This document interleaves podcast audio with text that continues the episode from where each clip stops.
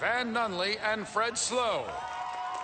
And in the on deck circle, Robert Buck D. Gibson. This is Two Men On with Van Nunley and Fred Slow.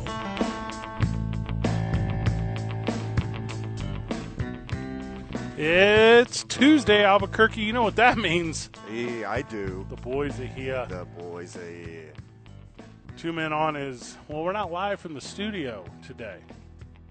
Fred Slow is here. I will be here alongside you, friend of the show, up until 7 o'clock tonight, where we hand this bad boy over to Mike Trujillo and True to the Game. And alongside me, well, you're the one who puts the M in YMCA. Van Nunley. Van, how are you? Oh, just peachy today, buddy. How you oh, be? Yeah, I, I don't complain often, at least not publicly. Back at the home studio is our very good friend Mike Vital. Michael, how are you? Pretty good. Your boy is back in the studio trying to learn to swim. That's okay. Do you th- I don't even think Mike turned the lights on when we're not there. I mean, I did just he no, just sits in the dark. you know what? I thought I would hear in the background people swimming and all that. You guys are in a different area, huh? So yeah, so the pool right now because of the winter months, the pool is Ah. chained off here. So your boys are live at the YMCA of Central New Mexico. We're at the McLeod Mountainside Center. I think it's just called McLeod to the layman. So we're at the McLeod Center at the intersection of Comanche and Tramway. I could give you the exact address, but I have no idea what it is. It's over here. It's over. Yeah, so yeah, it's over here. it's where we are. Uh, shoot me a text. I'll drop you a pin. So, but we are up here today live from the YMCA, and uh, I, we're about to catch the after after work crowd because I caught everyone leaving before the after work crowd comes in. Yeah, the smart ones who come here in the middle of yeah. the day when no one's here, they're just leaving right now. And then here come the after work crowd. So we're we're here at the YMCA all day long. As you are aware, friend of the show, the YMCA is a friend of ours, and every opportunity we have to kind of interact with them, we do, and and how gracious they are to us today to have us out here. So we're gonna have a lot of fun with that. Obviously, we got a lot of guests because we are out. Sarah Ukiley will join us. She runs all the group fitness stuff. Van, I'm stoked for that one. yeah. So she's gonna uh, she's going to I think downward dog you on air. Okay. So get ready for I'm familiar. That's going to be a good Are one. Are we talking like yoga or urban dictionary? I don't know how close you guys are. So Okay. we'll, yeah, we'll have to learn. We'll have to find out. Mark Lewis will join us. Mark Lewis, uh, well, he's all everything up here at the McLeod YMCA. So he's going to join us. He's the director here, and he's going to talk about what's going on with the program. He's, or excuse me, the facility. He's going to talk about all the options for uh, if you're looking to join, if you're looking to become a part, uh, or if you just want to get back to your community, because that's what the YMCA is all about. And then at 5:30. Micah Frankel will join us because there was at or near the biggest upset in UFC history in the history of all UFC, and we're going to have a lot of fun with he because um, I don't have the passion that he has for UFC, and I'm jealous. Well, my favorite fighter was fighting. What? Sugar Shane, Who's that? Sugar Sean, What Sugar Sean. is the snowboarder? Yeah, Sugar Sean White. Is that right? Yeah. He's he's the one with the rainbow braids. Oh, he loses all the time, but he steeps, he still keeps getting big fights. Well, he's undefeated when he doesn't injure himself. Okay, So I can't wait to ask Micah about that. very Jon Jones statement of you. So it was a big weekend in MMA. It was a big weekend in football, which you and Robert covered yesterday on the show. I know yesterday's show was good because I got a lot of text about how good it was, and I wasn't on it. Because you were having a birthday, buddy. birthday. Yeah, I took the day off yesterday. Um, a lady planned a, a fun little excursion day, and I thought, should I go into work for an hour and a half as you guys uh, like warm up the bed for Monday Night Football, or should I not? And you said, don't even consider coming in. It's your special day, as you didn't get a birthday last year because you were hospitalized with COVID nineteen, That's correct. Yeah. Yeah. you had two years worth of celebrating in one day. Which was a lot. It was a Mm-hmm. lot. We were live from Bourbon and Boots this past Sunday. Uh, we had a lot of fun doing that, bringing the Raiders. Um, I wanted to call it a game originally in the sentence I was going to use, but I'm going to call it uh, crime scene. Well, I mean, professional athletes showed up at the same spot and, Mm-hmm. and played a game with a uh, set of rules. Yes, But and it wasn't much of a game. No, It was rough. and and uh, you know, according to Triple H, it's all about the game and how you play it. But the Raiders didn't even play it. They Luckily for Bourbon and Boots, we Uh-huh. had a bunch of people come wish you happy birthday and drink away their sorrows to of the take because the Raiders fans left at halftime. That was too good. Uh, so yeah, thank you to you and Robert yesterday. Obviously, thank you to the friends of the show that tune into the morning show as well. I know Jeff Simbieta is off this week because he's working with the Mexico Bowl, so it was a, a good dose of our friend Jeff Kramer this morning. Excellent. Yeah, and uh, I'm not saying I'm saying, But a little birdie told me you might be hearing a little bit more Jeff Grammer on this radio station. So What? yeah, so that's going to be a lot of fun for the friend of this show and the friend of the station. Again, we are live at the YMCA today. We're going to be here all day until 7 p.m. Um, I think there's coffee even still on. So if you want to come see your boys, come see your boys. Uh, and roughly, we'll, I mean, it's a dollar a day to join. I don't know why this is even a conversation They I are keep giving having. it away. Yeah. Technically, it's like 50 cents a day because you get two locations. Technically, if you take advantage of childcare, they're paying you. hmm It's yeah, free. technically. Yeah. Yeah, that's how I see it. You could write this off on your taxes, I think, too. Mike Vitale, what do we have to do to get you to come down to the YMCA at least five or six days a week? Um, let's see. I would love to go in the afternoons. Oh wait, I'm working, so I can't go. you at want to come, peak as you're saying, you want to go to the YMCA from 4 to 7, Yeah. Monday through Friday? three to five. I can take a hint. Yeah, I, I understand what you're saying. No, you know, Mike. I I could go sometime in the morning. I just can't get out of bed some days. I'm Well, lazy. you know, we start our days at the YMCA, Mike. It's it's every morning, 7 a.m. So we're Horn guys. Like Yeah. we're yeah, we start our day at the Horn. We're at McLeod today, and we would start our day at the McLeod, except well, we both just live closer to the Horn. That's correct. Yeah, And luckily, they don't have like a Biggie Tupac thing going on. Mm-hmm. They're both very friendly. They both get along great. So you can go to either one or both. now, which one has a swimming pool? Because I like to swim. okay. So the McLeod one has a swimming pool, but there's a caveat. It's So the swimming pool is operated separately, so you have to have another conversation here. ah, So there's yeah, so everything is here and it's at your disposal, but you have to you have to get on the level. Something like that. Yes. That sounds correct. This and I've been using uh, old timey talk all day long, and uh, it's important to me that you get on the level, Sonny. So that's how I feel. I just Googled what caveat meant. Yes. And I think you used it correctly. Uh, I believe it is excrement from uh, fishes. I thought it was a German wine. This I, a German wine sounds like this. What about my soccer team? Ah, okay. Yeah, that's a German wine. So we're having a lot of fun out here today. Obviously, we're going to talk sports, pop culture, current events on the docket today. If you want to look that one up, Van, uh, the Monday Night Football recap: uh, Are the Rams for real? I'm going to tell you they're not. Spoiler alert.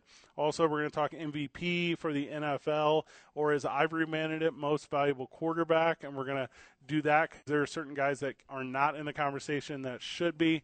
Uh, Van, you're real passionate about gambling and sports, and there's been a big change in Ohio laws, and Las Vegas is getting the Super Bowl. Correct. So get ready for that. Obviously, some hismor- historic landmarks with Tom Brady and Steph Curry this week. So we're going to talk about that.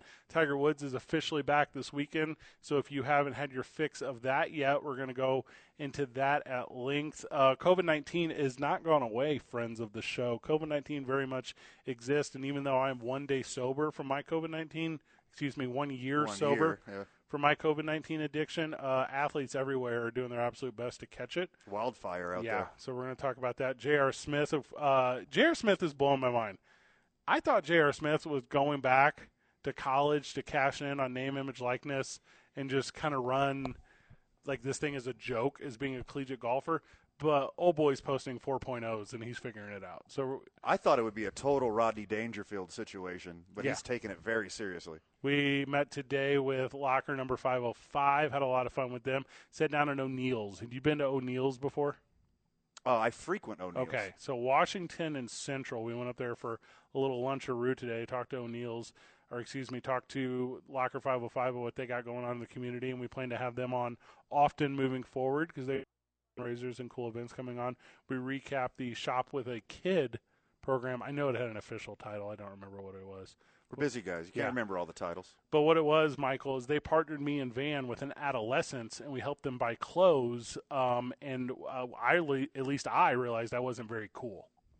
Whatsoever. No, no, you're, I, you're cool with like 65 year olds. I went to Cracker Barrel for my birthday yesterday. 16 year old Ooh, girls are not Cracker in your wheelhouse. Yeah, see, Michael, Michael really connects. with Cracker, Barrel instead of YMCA. Hmm. Hmm. So it's yeah, it's uh, I don't know. It's been a fun couple days, and we're gonna have a fun couple more. We are live from Revel tomorrow night, four to six. So if you are in the health thing, you come to the Y and you see us today.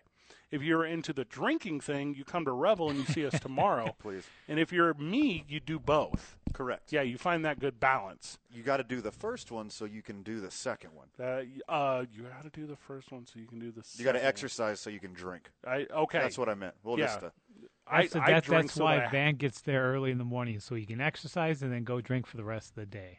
Whoa, whoa, whoa! Easy. Or maybe not. I wait till five. Then on Friday, we are live from Noisy Water Winery, which is at the northwest corner uh, of Old Town Plaza, as we are broadcasting live 4 to 7 from the New Mexico Bowl pep rally van. That's gonna be a lot of fun. It's going to be a lot of fun. So I met with Charles Roomba over there today and kind of talked about all the logistics and the how we're going to do it and the who we're going to see and how it's going to be impacted and why we're so excited about it and all the people that are going to come out. By the way, can we have wine? He said yes. Well, what about the FCC? What do they think? I, I guess they could have wine. Sweet. Oh boy. Don't know the rules because I don't ask the questions. Sweet. Uh, Michael, we're going to grab a break just a minute early so we can come back with my friend Sarah Ukili. We're going to talk about all the group fitness stuff going over here at the YMCA, and we're going to talk about how if you have any obstacles in uh, reaching your physical fitness goals, and how one of those obstacles might be crossing the threshold in the first place to walk in, how you can overcome those, and Sarah will help you do that.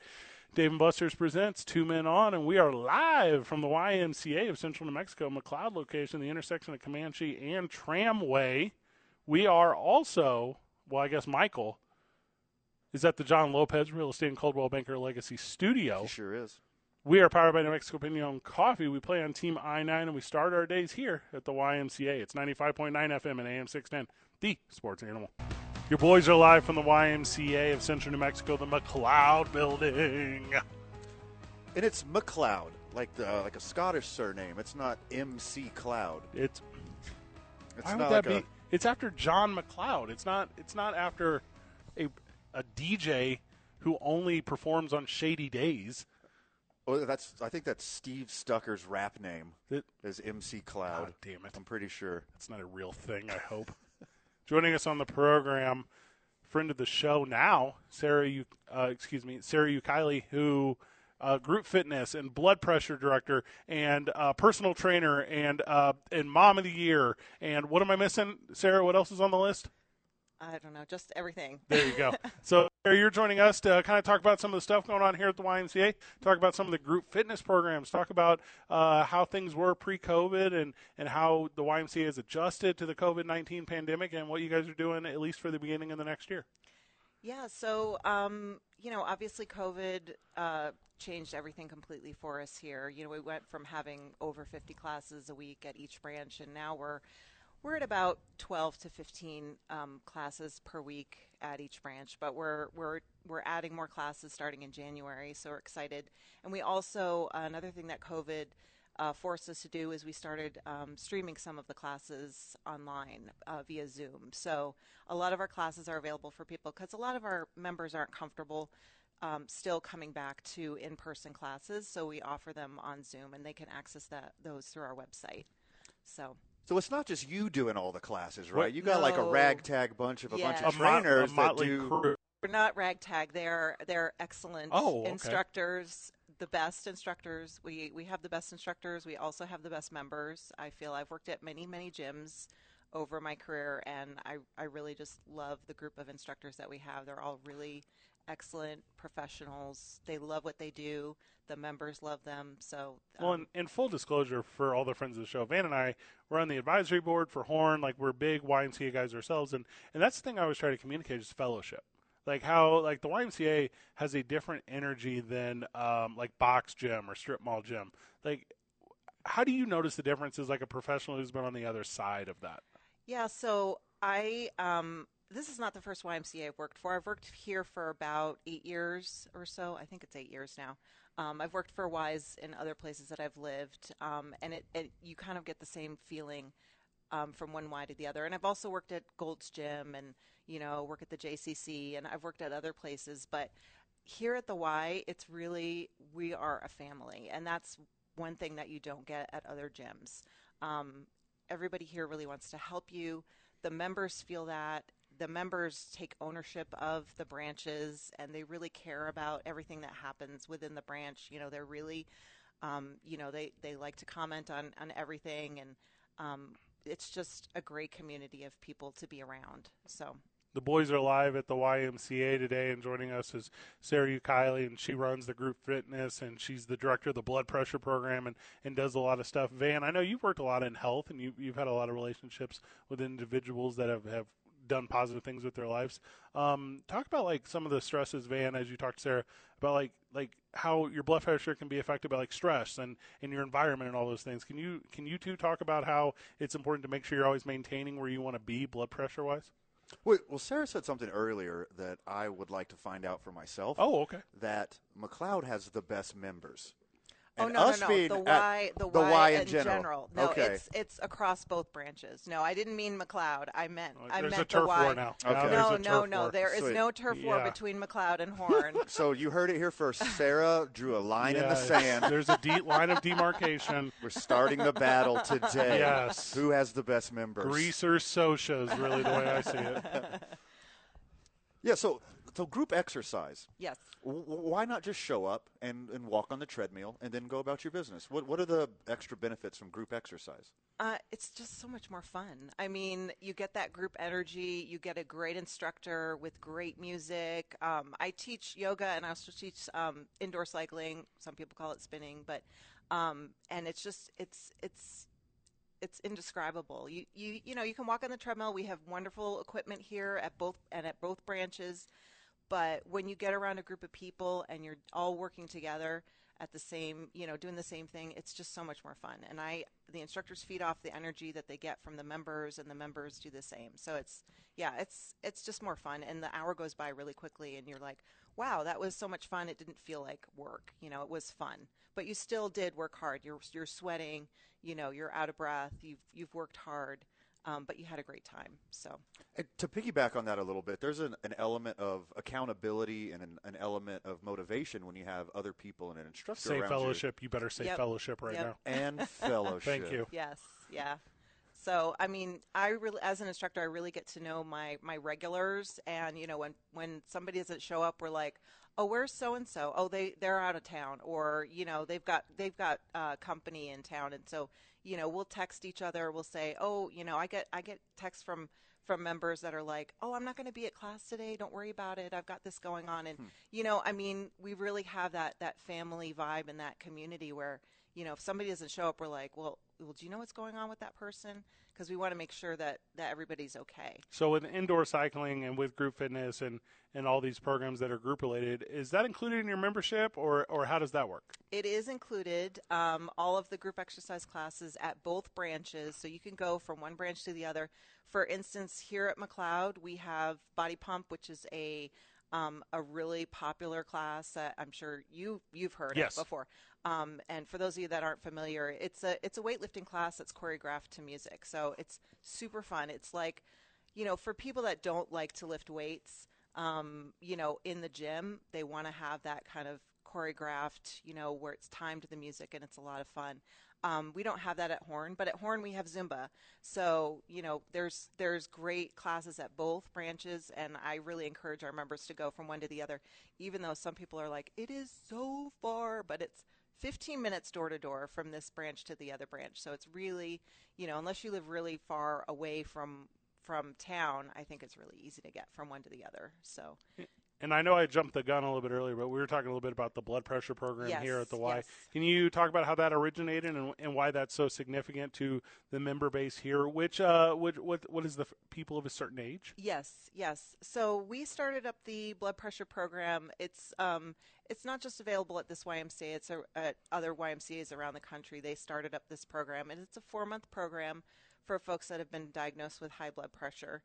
Um, we started up in 2019, and we are working in partnership with the Department of Health, New Oh, Mexico cool. Department of Health. So uh, we we were lucky enough to get a grant from the Department of Health to run the program. Um, it is available to members and non-members for the same price. It's it's um, forty-five dollars for the four-month program, and um, we have Healthy Heart ambassadors, and these are people that are trained to teach people with high blood pressure how to take their own blood pressure properly um, with the right circumstances, so that they can get in the habit of checking their blood pressure. It's similar to, you know, if you want to lose weight, you need to weigh yourself, right? You don't know what's going on unless you get on that scale. So the same thing is for blood pressure because blood pressure you don't have any symptoms if you have high blood pressure usually. They call it the silent killer because there's usually no symptoms and you don't know unless you check it. So the program teaches folks how to take their blood pressure. We also have uh, free nutrition seminars. Um, we offer a different nutrition seminar every month and we offer it at three different times on Zoom. And then I also teach uh, a monthly mindfulness class that I actually teach on Zoom. Um, and that, that brings in the stress relief um, component to getting your blood pressure down. So it's a great program. Again, it's open to everybody, so you don't have to be a Y member to join. Um, and if you are, if people are interested, they can send an email to bloodpressureymca at gmail.com, and we will give you all the information. So, and then in February we'll be waiving our registration fee, so it, will be free in February. So if you Oh, want to, Ooh, if how you want to wait till price. till February um, and hop on the bandwagon there, it's um it's a really great program. It's evidence based, so you know it works. It it helps people get their blood pressure under control. So. You mentioned nutrition when you're talking about the blood pressure program. Bigger picture, can you talk about um, what nutrition plays in your your mental and physical health? Yeah, so nutrition is really huge. I mean, I'm also a personal trainer, and I tell all my clients, you know, you can come in and work out here, you know, five days a week, seven days a week. You know, you can do all the cardio in the world and lift all the weights, and if you don't get your nutrition under control, you're not you're not going to see results. So it's really a huge part of the the whole um, just being a healthier person. Um, and uh, in terms of your blood pressure, there is so much sodium in the average American's diet, and you don't even realize until you start looking at the labels. And my husband has high blood pressure; he's in his 50s, um, and he's very healthy. He works out every day. He's a he's a power lifter, and um, you know his doctor was like, "You got to get this blood pressure under control." So, you know, when we we go grocery shopping every Sunday, and I started turning the labels, looking at the labels, and seeing, wow, this can of beans has a lot of sodium in it or you know this deli meat has a ton of sodium in it and it's just like it's hiding in a lot of our foods so the nutrition seminars that we have with the blood pressure program just teaches folks um, you know it's it's not hard. It's it's pretty common sense stuff but it just gets people to start focusing on looking at those labels. Um, we base our program on the dash diet which stands for dietary approaches to stopping hypertension it's a very well regarded diet. It's one of the top diets every single year. You do actually can lose weight on this diet, um, but the primary goal is to get this, you know, a lot of the sodium out of your diet. So it's a it's a really great um, program. Sarah, thank you so much. You're welcome. Sarah Ukile, the uh, well, kind of does a little bit of everything that we just found out. I would say I wear like five hats here. Yeah. I, I should have you know four more heads. Sarah Ukile of the YMCA's uh, McLeod location proper, but a fan of everyone. Just want to make sure we're very clear and on I've, that. I've, ta- I've I've worked at both. I I do train clients out of both branches. I taught classes out of both branches. So, um, you know, I've I've run back and forth many many times. So I'm not just exclusively to McLeod. Thank you so very much. You're welcome. Thank you. Dave and Buster, Dave and Buster's presents Two Men On, and we are at the mobile John Lopez Real Estate and Coldwell Banker Legacy Studio at the YMCA of Central New Mexico. We're powered by New Mexico Piñon Coffee, and we play on Team I-9. It's 95.9 FM, AM 610, the sports animal. With six, Kyler takes the snap, retreats, pressure arriving. He's hit. He's not sacked. He gets out of it, still on his feet, and now he goes down. Aaron Donald covers up Kyler at the 25 and waves to the crowd as time expires on Monday Night Football. The Rams win it 30 to 23. Oh my God, Van. The Los Angeles Rams of St. Louis County, Anaheim, California, Missouri are the big dogs once again in the NFC West. I can't believe on a Monday night spotlight that they were able to, to just handle the Arizona Cardinals the way they did. Well, they're a Super Bowl contender. I mean, while this was a statement game, the Cardinals are still in first place. Yeah, right. They're still in first place. You, you turn on the radio this morning, you'd think that the the Los Angeles Rams, formerly of St. Louis, formerly of Los Angeles, uh, were world beaters. You would think they just won the Super Bowl yesterday. Well, they played a really good complete game against a very good Arizona Cardinals team. Sure. They they made Kyler Murray look like a He's- young rookie. He's so tiny. He's a weirdo. He's just a, he's a little tiny little Can't guy. tackle him. He uh, they have problems tackling him. Everyone except for Aaron Donald. who? How many times did he get him, Michael? How many times did Aaron Three Donald wrap that three guy? times, Three? and the first one was on the first snap of the game where he knocked the center right back trick. into. It's Yeah. incredible. He was a beast. That's pretty good. That's pretty freaking good. It was. Uh, yeah, I, don't, I think just because it was Monday night, people are really making a deal about this. So what's that? So that puts Arizona at ten and three, and that puts They're now the, The- number three seed in the NFC. okay. What? So where are the St. Louis Rams of Orange County? Where are they? Nine and 4 They're number seven. okay, so they're not even in it. They're they're they still will be the last wild card team in. I think their record and standing um, ranking in the NFC will improve throughout the year. The Rams, they're good. Matt Stafford reminded you who he was. No, no, he did not. Because who Matt Stafford is is a perennial loser that puts up big numbers while chasing leads. That's what Matt Stafford is. They got up early and cruised and just used Sony Michel in their running game. And by the way, What do you have? Two the eight? Rams did this. Of course, they had Aaron Donald, who's probably the best all-around player in the NFL, but they did it without Jalen Ramsey.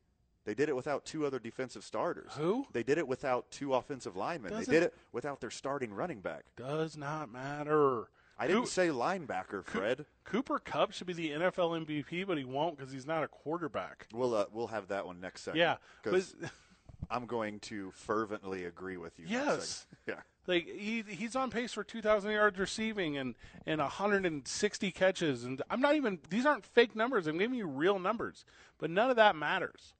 And the, I'm also it doesn't matter the Los Angeles Rams of of of Disneyland. Like cool, big win. I get that it was in prime time. I get that the lights were on. But this team is not better than other teams in the NFC that are going to do better. Arizona, but Fred, they beat them straight up. Won't happen again. One game. Yeah, one they, game. they find each other in the playoffs. It will not go this way.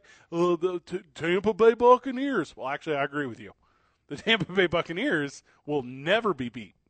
Like they will continue this season. They will win every game this season. Then they will play the hated New England Patriots of Bill Belichick in the Super Bowl, and they'll win that game too.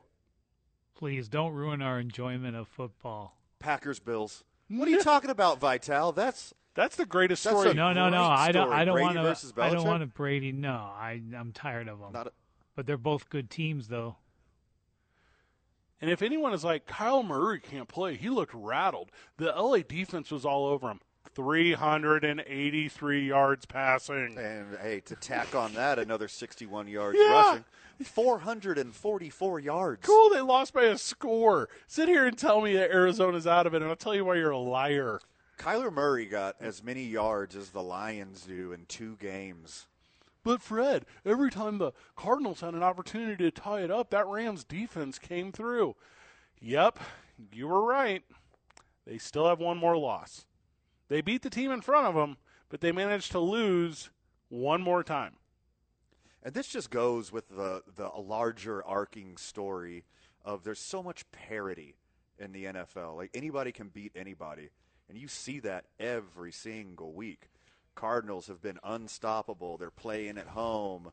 The Rams are banged up. The Rams still did what they had to do to win. But since the acquisition of Odell Beckham Jr., this team's plus minus in times that, that they have the ball in quarters that they've trailed by in games that start at noon. Stop. Stop. ha- he does seem like he found a home, though. I am happy for the guy. Yeah, He's smiling and he's getting his touches. He's a he's a weirdo. He's a reject, and he's playing with a loser quarterback. And I'm not surprised they're getting along so well. Because they're both such Yeah. historical losers. I, I I also thought uh, Geeks and Freaks was a cool show. Like like they're not they're not special. They're not unique. What's freaks and geeks? See, You got it backwards. Well, I'm not you. Who would know that? That's why I don't get along with you, Odell Beckham loser. the thing that gets me like so fired up is how the next morning armchair analysis, like like pundit who owns our job or job similar to our job, will be like the I'm telling you right now, the Mississippi Rams are about as good as any team I've ever seen, and they're just simply not. They're, it's cool that more people were watching them than usually watch them because they're not a watched team. They're a West Coast team, and I'm done paying attention to them by the afternoon because I already watched some football earlier in the day, and I don't love it as much as you. The Rams got to play 17 away games because whoever they're playing at home shows up better. Yes. The Cardinals should be playing that way. They're unbeaten on the road, and they're three and three at home. So that's kind of interesting. Well, because here's the thing about the Cardinals in Arizona: the Cardinals are from St. Louis, playing the Rams from St. Louis, and no one in Phoenix cares about the Cardinals because it's a transplant state.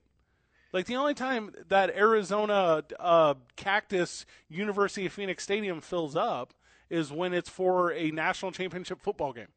Like it's it's not a team, it's not a fan base that cares about them. I've been to a couple different uh, games at Cardinal Stadium, Humble brag. University of Phoenix Stadium, Humble brag. and the road team has showed up better Every time. times. Yeah, Yeah, every time. and then one of the games just so happened to be Cowboys at Cardinals, and it was an overwhelming yeah, advantage for the Cowboys. Cowboy fan travels and Cowboy fan cares. Cowboys fans everywhere, and they travel. Yeah, that's the fairest way to say it. The and well, they got an advantage. I mean, you've been rooting for the Cowboys since the '70s, and like this is going to sound crazy. That's like 50 years. Mm-hmm. Like that's that's a lot of time for people to be like really passionate about one thing. And the Arizona Cardinals of Phoenix County, tr- like went to Phoenix in '88? Question mark. 85 maybe. It's right around there. 89. There you go. So in '88, when Bidwell took them out of St. Louis down there, they didn't take they didn't take their fans from St. Louis with them I bet you didn't watch a minute of this game, did you? on my birthday. Because they're on your birthday, and they're both old St. Louis teams, I hit it both. ripped from your city. Yeah. The, if you- so, yesterday I was going up on the tram as the sun is setting to get super photogenic like pictures with my lady on my birthday. No, I'm not going to watch the Rams and the Cardinals. I'm going to watch the recap by Scott Van Pike on on the evening sportscast. Like that's how that's how much I don't care about this game. Is that a real person? I don't think Scott Van Pike's a person. I don't know their names. Okay. I also don't watch ESPN.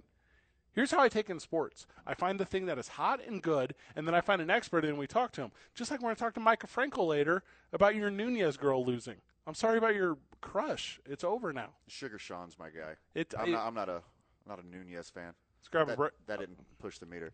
I I I should have. I didn't think about this last night, and it's very disappointing that I forgot that both these teams were the previous teams from St. Louis. I should have been texting you updates like every two minutes all night. Like, oh my God, Odell Beckham got another another catch. Ooh, Kyler Murray ran for a first If down. you text me- like, Van, stop. If you text me on my birthday, oh my God, Odell Beckham got another catch, I would say, which team does he play for? Do not know. Do not care. Also, maybe or maybe not, welcome back Larry Fitzgerald. I have no idea if he was on the field either. Mike, Mike, was he on the field? No, he was not. okay. So there you go. That's actually I know he does a podcast with Tom Brady. That's how I know he's not. They'll be, they should sign him like for the playoffs. Isaac Bruce not available. well, for the Rams. Let's grab a break when we get back. NFL MVP talk because that actually matters. That's the thing that's important. It's not a one-off primetime win by the Los Angeles Rams of Southern California. We're two men on NFL MVP talk on 95.9 FM and AM 610, the sports animal. And this year's NFL MVP for the 2020-21 NFL campaign, Tom freaking Brady. Really can't be anyone else, right? So far, it seemed that way. Aaron Rodgers can make a good case. I really like the case for Cooper Kupp, though. Who? He has 21 more catches than the next guy. The Vegas line on him is plus 5,000, so go put money on it right now. yeah. Gosh. He needs a couple 20 catch games, and then he's going to be right in the middle of it all. And it's not Madden where it's weighted fairly. It's it's actual real life football, so no. Because NFL MVP is not a position thing, it's a quarterback thing. Yeah, it's not like, okay, he might win Offensive Player of the Year. One of those other awards that aren't MVP, you can replace Cooper Kupp with somebody else of his stature. Odell Beckham Jr. and it's not going to really affect your team that much. I don't think that's what the MVP is about.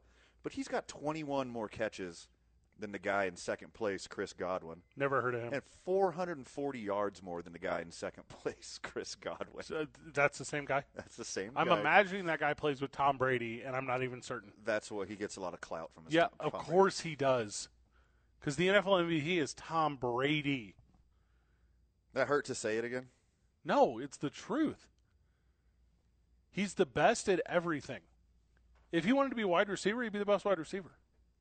I don't know if that part's true. That's none of that's true whatsoever. It's not even close. Kyler Murray is a better option than Cooper Kupp.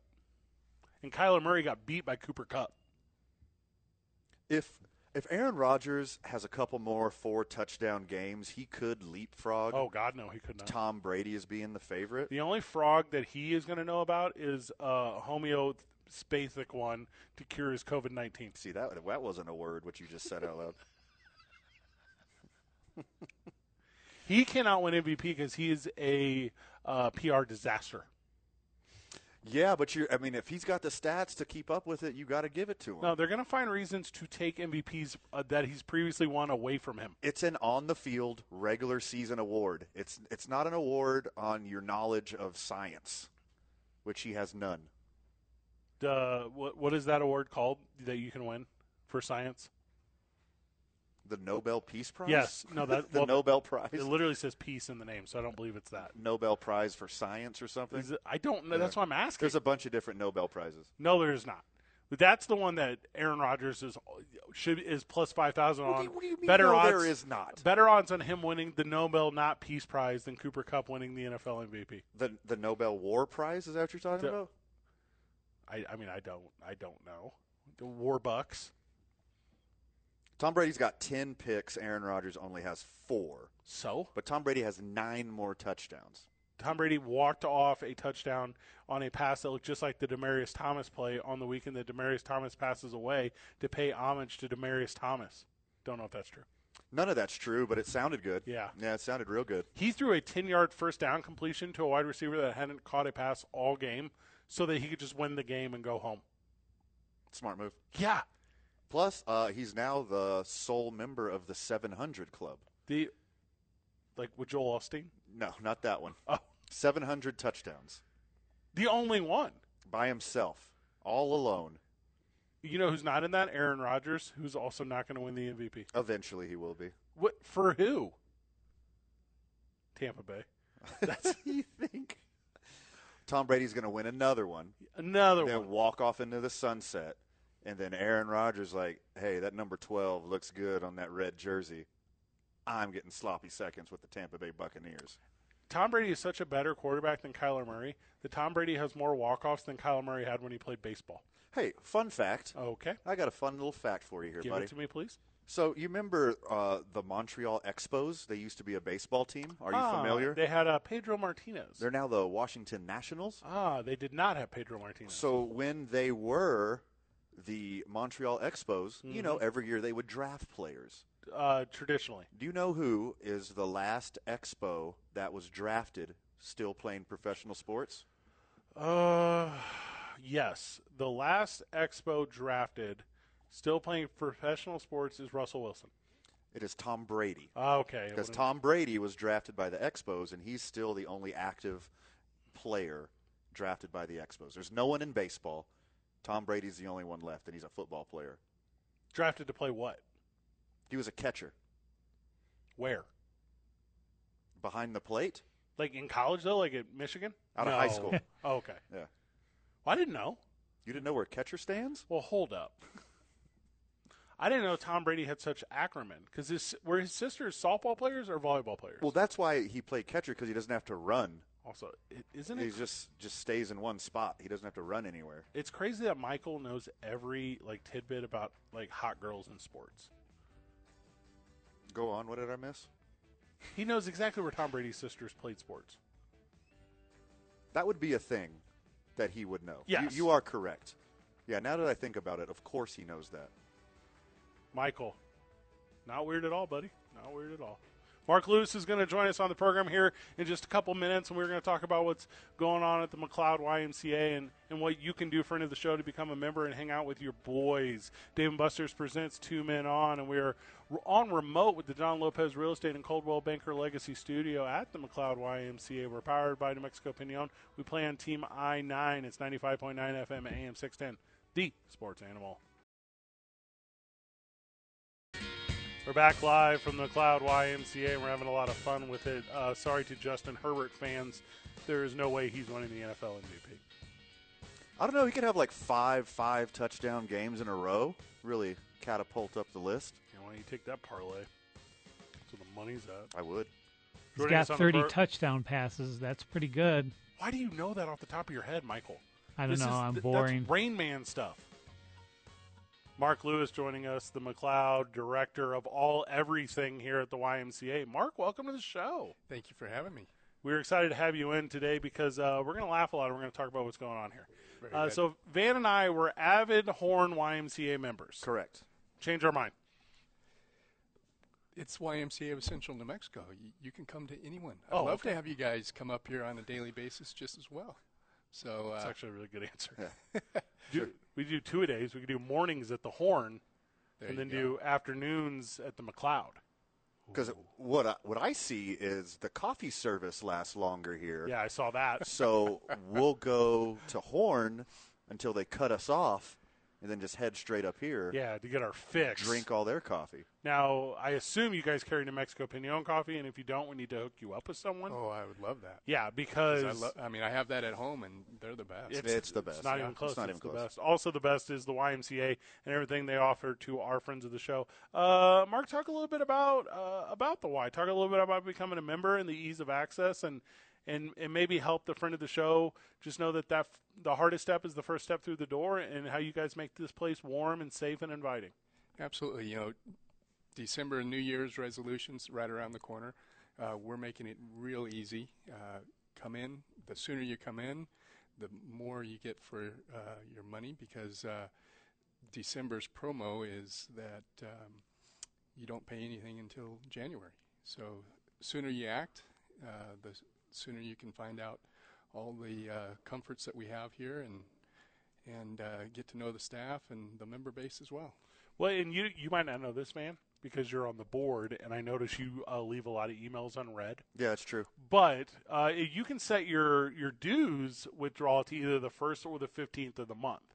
So if you want to sign up now in December, you can basically get an entire month of the YMCA before a single dollar comes out of your account.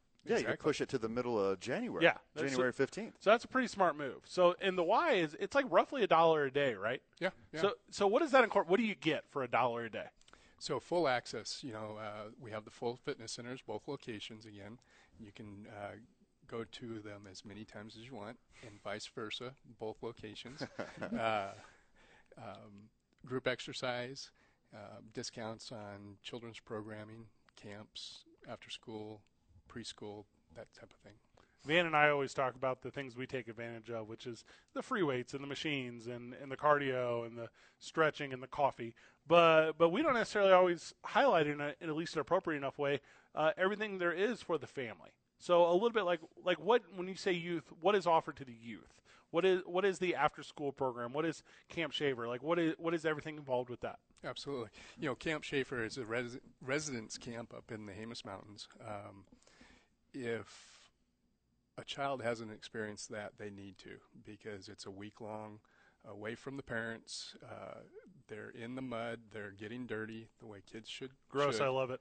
And uh, I went there between my second and third grade year, and very fond memories as of this date. You know, I'm quite old now, and I can still remember those very vividly.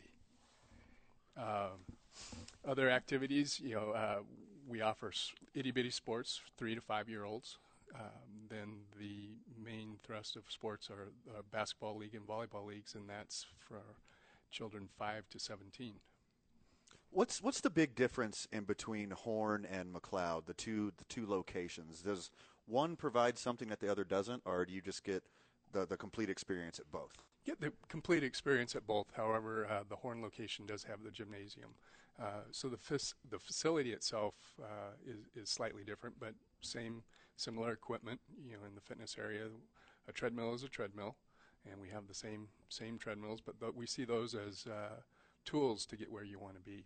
So it really doesn't matter what Well- type of equipment. Well, and Van wouldn't know this because he has no game, but the basketball court at the Horn, uh, it's about to be redone. So they're gonna, yeah, so they're gonna uh, is it fresh coat of paint, and, and they're gonna handle the floors, and they're gonna do a bunch of like sound deafening stuff to make it just like a really cool environment. And maybe you will fall in love with basketball, Van, at 40 years old. Well, here's the thing, Fred. I, I'm not going to play on some court that isn't worthy. Okay, here we go. so once they once they set it up, I'll start bringing my A game with you, buddy. And I believe that's happening well within the coming weeks. So that, that's like a pretty exciting renovation that's going on there. Yes, expect a new basketball court in January at the Horn location. speaking with Mark Lewis, director of the McLeod YMCA, and it's joined anytime in December. And if you join now, there are no fees in December, and you can set your first first withdrawal to be on the fifteenth zero dollar joining fee, no contracts. Obviously, the wellness orientation, obviously the training sessions, unlimited group exercise, unlimited spin, or as we learned earlier, indoor cycling, uh, the youth conditioning classes. What what is like the thing Mark, whenever you're talking to people in the community about the YMCA, that you make sure to always mention? It's a it's a family uh, environment. You know, we we want to have activities for every age group. Um, COVID's made those things a little difficult, but uh, uh, you know we're going to get back to our, our basics here uh, as we can. Um, but uh, it's the environment, really. I mean, the member base. We Sarah said it earlier. We have the best members. Um, our friendly staff. You know, if you want to come to where somewhere where you're going to be comfortable right off the get go, the Y is definitely a place for you. Speaking of COVID, have you seen a rise in membership and participation in all the classes as COVID starts to become the new normal? Yeah, we're we're we're seeing a lot of uh, familiar faces coming back. Um, because it is the new normal, people need to get on with their lives, and and uh, healthy lifestyle is is important. So. Um, individuals are, are seeing that you know let's let's get back to our old habits and and create new new healthy habits as well. And specifically speaking about the youth, uh, returning January 1st is uh, the child care at the Kids Club. Yes. And and that's really exciting. And and also with a membership at the YMCA, you're going to have access to uh, reduced rates on the sports and the day camp and the child care and the after school and, and all the things that revolve around the kids. Um, how important is it for the YMCA to get youth back into the building? Oh, absolutely. I mean, it's it's um, it's what we do. I mean, the Y is is um, uh, very focused on youth development uh, and healthy living. So, why not have the whole family participating at the same time? And how long have you been a part of the YMCA now, Mark? I came to the Y in 2012. Oh, okay. So long enough now to where you've been here for almost ten years. Yes. And and as a ten year member slash organizer slash um, well, really the heartbeat of the Y. Have you been able to see like youth kids come up through programs and then maybe take their first job at the Y, maybe work the front desk, or at the time there was access to more outdoor stuff, be a part of like maintaining that world? Have you been able to see kids kind of grow through the Y and, and find first employment and then continue their life in physical fitness?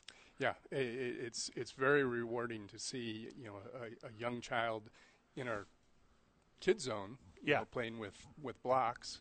Then uh, before you know it, they're they're staffing the kids zone or they're um, working in the fitness area or at, up at summer camp or one of our, our after school programs. It's it's really nice to see. What is what are the employment opportunities right now at the Y? Are you guys fully staffed to the brim and, and you need no help or is it or is it you're looking for youth of the community to come out and, and be a part of the club?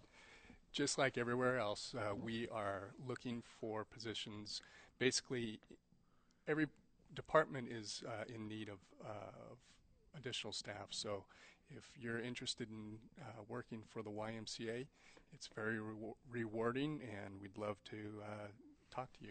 soon. Can they just drop off an application or go to the website or give you a phone call? How does this work? All of the above, but the easiest is uh, to go to the website and select Contact Us, and there's a uh, employment section there. Speak, speaking of families, there's um, discounted rates for family memberships. So it's already cheap enough, $29 a month, basically a dollar a day. But if you group the whole family together, there's other deals, right? Yeah, yeah. Uh, you know that it's again family focused, so uh, pricing is is um, geared towards Uh, being beneficial to the family member. Excellent. YMCACNM.org is your best bet to get a hold of the YMCA of Central New Mexico via your digital outlets. Okay, Mark. I want to help the Y. I'm excited about doing it. I don't necessarily have the monetary means, right? I can't just give. Is there anything going on at the Y where I can come and volunteer? Can I do the landscaping at the Y? Is there anything that needs painted? Is there any sort of like to do that can be to done here at the Y by individuals or friends of the show that are passionate about giving but don't necessarily have the uh, the funds? Yeah, you know, we always say time, treasure, talents, right? Yeah. And uh, um, we have a lot to get done, so pulling weeds, uh, yeah, if you wanted to do that. But uh, also, if you're, you know, we're on a sports channel, so if you wanted to uh, coach a basketball or volleyball team, Oh, love that. you know, our sports programs are volunteer driven and uh, um, always looking for great, great coaches. Awesome. Mark, we got to grab a break. Do we miss anything before we cut it loose? No, sir. There we go. Mark Lewis, thank you so very much for joining us, director of the McLeod YMCA. You're here every day, right? If people come in, here every day. they're going to see you. It's my second home. There we go. This is uh, it's your second, but it's our third place. It's our third We home. have home, we have work, and we have the YMCA. That's how we do it. very So, good. Uh, Mark Lewis, thank you so very much. When we get back from the break, I want to talk about some historic landmarks in sports. Van, we're going to have a lot of fun with that one. Dave and Buster's presents Two Men On. We are remote with the John Lopez Real Estate and Coldwell Banker Legacy Studio live from the McLeod YMCA. We are powered by New Mexico Piñon Coffee, and we play on Team I 9. It's 95.9 FM, AM 610, the sports animal. Back live from the McLeod YMCA, the intersection of Comanche and Tramway. I don't even I don't know what the address is. Mark, what's the address? 12500 Comanche. So 12,500 Comanche. Put it in your Jippus and come see us. But it Tom Tom van, that's what people have. They have Tom Toms. Are you having a stroke? No, no. Do you know what year it is? Uh, t- well, COVID years, and I. Are you, is this a senile joke? Because I just turned 37. That's correct. Is that where you're going? That is very much correct. Yesterday I was up at the 10-3, by the way, friend of the show. We were just 12 short minutes away from Micah Frankel joining us of CageMinds.com to talk about the big upset in UFC this past weekend. I was uh, up at 10-3 yesterday. Are you familiar with this? I've only been to the old, what was it called before? High Finance? Uh, Mile High Club? yeah. I have no idea. It's, it's way more than a mile high. 10,000 feet, so it's two miles. Yeah, almost Yeah. two miles high. 5,200 and something. What is that? Five, five, three, one, eight. Is that correct? Uh, g- Go fish. Yeah. So yeah, so I was up at ten three yesterday, Van, and I was sitting next to a guy, and he was like, he's like, hey man, I like I I know you from somewhere. And I'm like, oh, my name's Fred Slow. Like like uh, you know, I'm always real humble. You know, I'm like I'm Van's co-host, and he was like, uh, he was like, he was like, oh great, yeah, I listen to the show. I'm a big fan. I was like, oh, well, you mean you're a friend?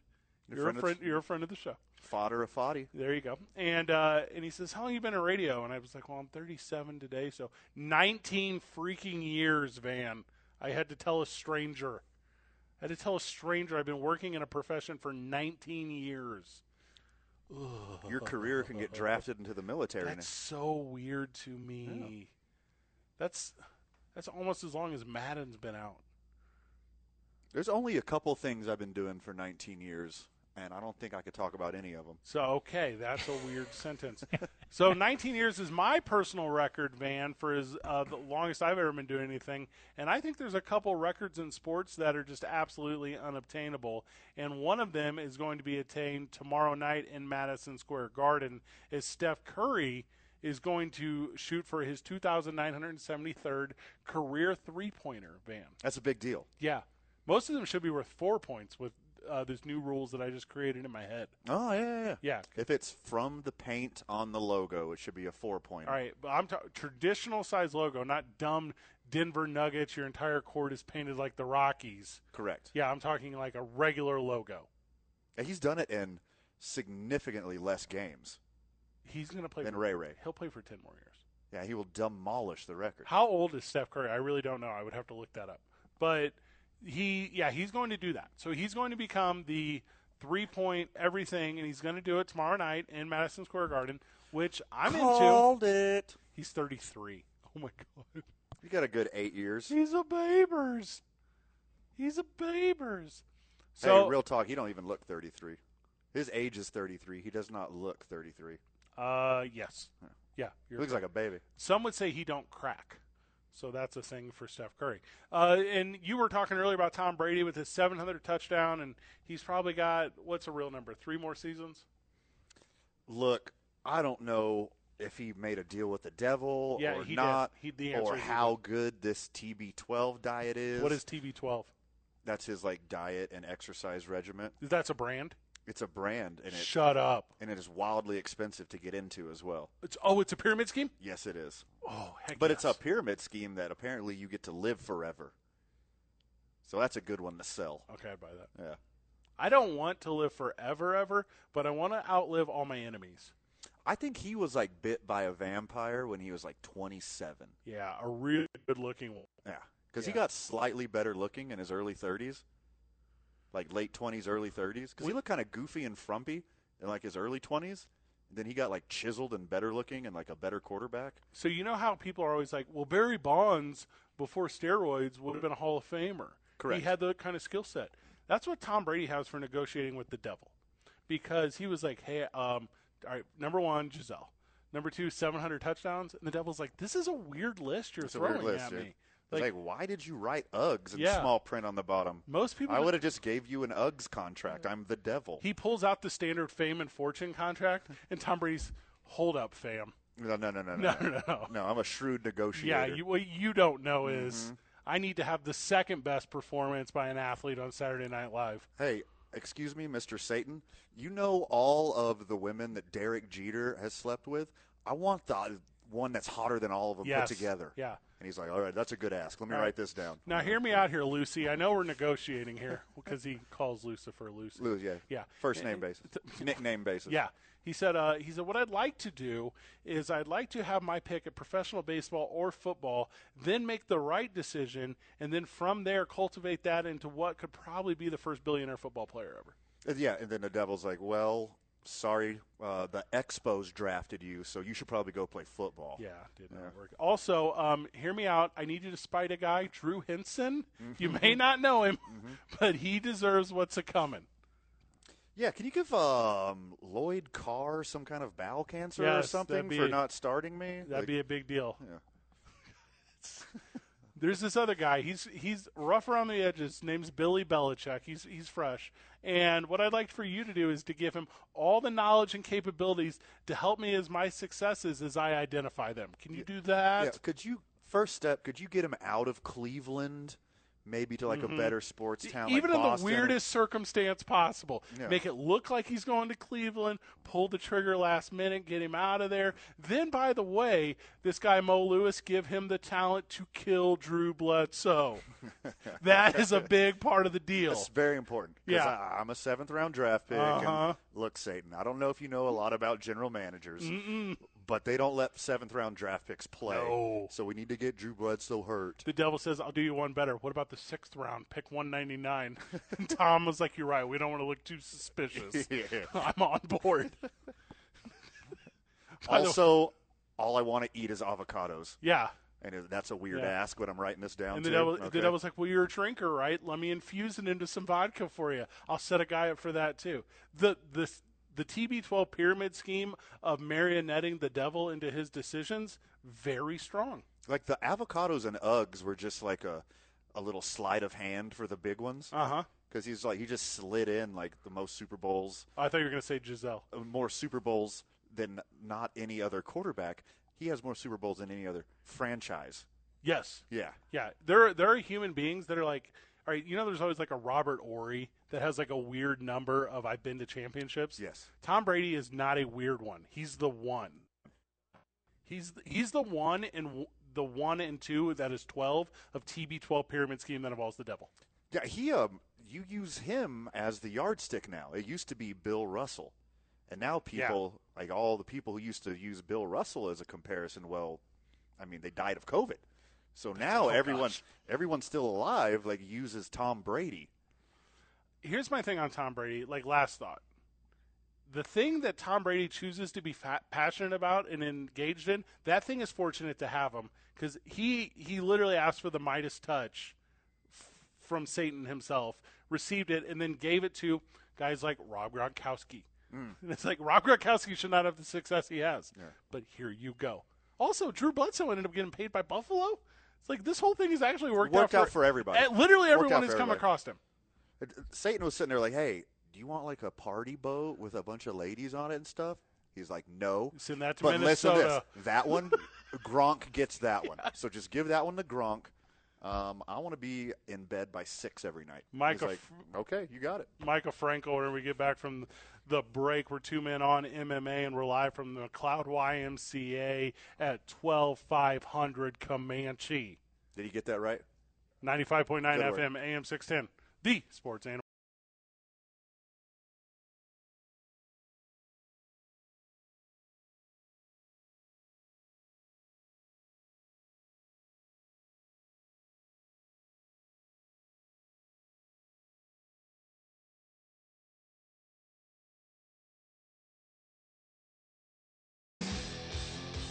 Joining us live on the Quan's Auto Care Hotline from CageMinds.com, Micah Frankel. Micah, welcome to the program.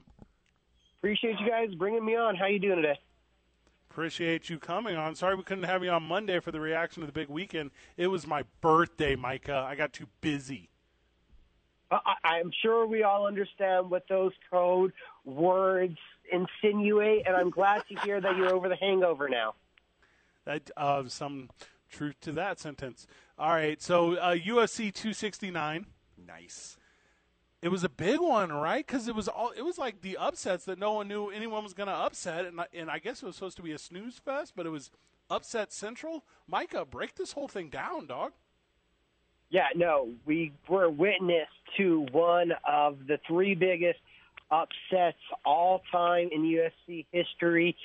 Amanda Nunes is dethroned by Juliana Pena, submitted in the second round, a first round where the champion landed some leg kicks, had pot control, everything was going her favor until the second round when they started exchanging jabs. Nunes, a lack of defense, did not get her head off the center line at all, was getting beaten to the punch by Pena, who was exhibiting the much faster hand speed than a Pena attacked the takedown. Nunes gives her back, and I'm screaming, it's over as soon as she's starting to climb up her back. The rear naked choke comes there, and it looks more to be like a jaw crunch or a, a pain kind of submission rather than it was the traditional rear naked choke where you're about to go to sleep. This one looked like it was from more the way Pena was able to get a tight grip on the neck and was starting to wrench upwards and kind of to the right with it that forced the tap from Nunes once you really break down the film in slow motion. Amanda Nunes hasn't lost since 2014. Shut up. 2014. That's a reign. That is a reign of dominance unseen in the sport. Micah, in round two, it was an absolute slugfest, just trading blows, and it seemed like Pena was like just a hair faster than Nunes and connected way more punches. They were both in a daze, but Amanda Nunes took the worst of it, right? she really did take the worst of it. It was in all ends up being 73, I believe, to like 48 in landed strikes. There was about a 30 strike advantage for Pena. You saw the rapid amount of strikes she was able to land, and not just that, it was where she was landing. That jab was continually continually connecting with Nunes in the mouth, in the jaw, around an area where you have a button. If you look at the photos of where Pena is damaged, her eye is marked up, her forehead's marked up. It's a lot of upper facial damage, and that's not really the area where you get knocked out from. It is if you're clipped in the temple, but she didn't have any orbital swelling. So it's where you get hit. And Nunes suffered the strikes in a much more damaging area. And I think that's what took her kind of out of sorts. It also put her in a mental place where she just wanted to answer right back for getting hit and wanted to hit back, wanted to connect. Unfortunately, she was not fast enough and not doing enough diverse tactics, just repeatedly trying to out jab her way in. Uh, a remarkable performance from Pena. As you said, it had been years. It had been a 12 fight win streak.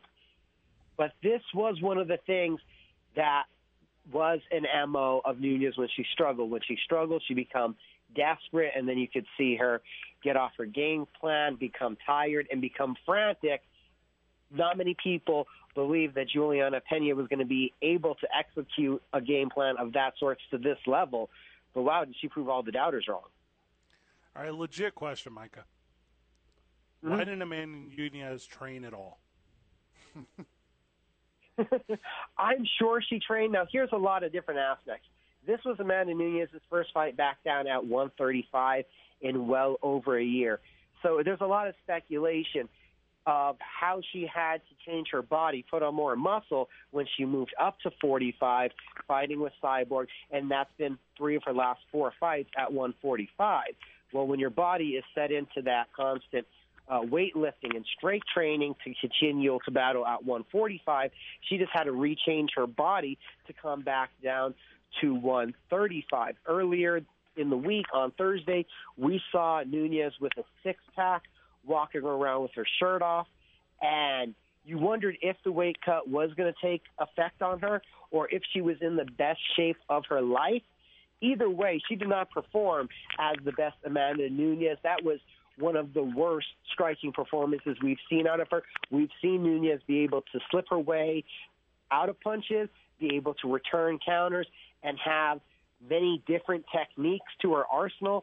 None of that did we see on Saturday night. Well, that's what, that's what I'm saying, Micah. Like uh, she she looks the part for TV, she looks the part for cameras, but she did not look the part for a fight. Like Amanda Nunes, she's done being a fighter, right? She's just a, a celebrity now. Well, there were many different avenues walking away from this fight that she could have chosen. She still has the 45 title. Maybe you try to talk to UFC and to let me go back to that division. My body isn't able to make 135 anymore. I was affected by the weight cut. Okay, we let you defend the title one more time to close out the division to go into retirement. Maybe she just walks away in retirement. Well, right away today, yesterday, social media, she's already making her rounds saying, I want the rematch. I want to clean up my act, clean up some of the holes in my game, and go back after my belt. She'd be the first woman in the division, if she was able to do that, to go back and become a two time champion. This isn't a girl that was a surefire can't miss prospect. Before the 12 fight win streak, we're looking at a fighter that was 11 and 4, and maybe she was going to be a nice opponent for Cyborg or Ronda Rousey one day. But this trajectory, this success, was unfathomable at a point. So I'd hate to doubt that she could return to, if not her peak condition, to at least make another run at the title. It's not the deepest division in the UFC. All right, Micah, pivoting to my dude, Sugar Sean O'Malley. Overrated. Sugar Sean O'Malley is undefeated in fights that he does not get injured. He is the real deal at being entertaining. Is he the real deal on the mat as well? well, I don't want to like just crush you right away, Van, but he's actually every fight that he's ever had in the UFC, he's been injured. I don't think there's a fight, win or lose, that he's walked away uninjured. Today he was just posting or was just posted about him from a source that he'll be out till at least June of next year because he absolutely shattered part of that right hand on Saturday night. So fragile maybe that's the adjective that we're going to have to start putting to O'Malley because the dude gets injured every time out. But was it a phenomenal performance? Yes. Did he take out a pressure fighting, hard punching Brazilian who his teammate could barely handle? Yes. Did he make it look easy? Oh yeah, could you sell a big fight with O'Malley? And yes, a now washed up Cody Garbrandt, but the guy was a former world champion. Could you put that on a pay per view card just off of the heat that they had at the weigh-ins? Yes, you could. Were there a ton of O'Malley jerseys, T-shirts, other sorts of merchandise flooding throughout Vegas? Yes. Is he a young superstar? Yes. But is he a guaranteed world champion? I, I don't know about that yet because he still hasn't beat that upper level of competition. Savvy, savvingly enough, he knows he'd rather get paid first than have to take on that level of competition. But when he keeps getting injured, you wonder if some of that is going to start to wear away at his prime, missing six months, eight months here, having to deal with all these constant injuries. Micah, can you stick around after the break and we'll wrap out the hour with you? Oh, yeah, let's do it. What a good dude. Dave and Buster's presents Two Men On, and we are remote with the John Lopez Real Estate and Coldwell Banker Legacy Studio, live from the McLeod YMCA. Your boys are powered by New Mexico Piñon Coffee. We play on Team I 9. It's 95.9 FM and AM 610. The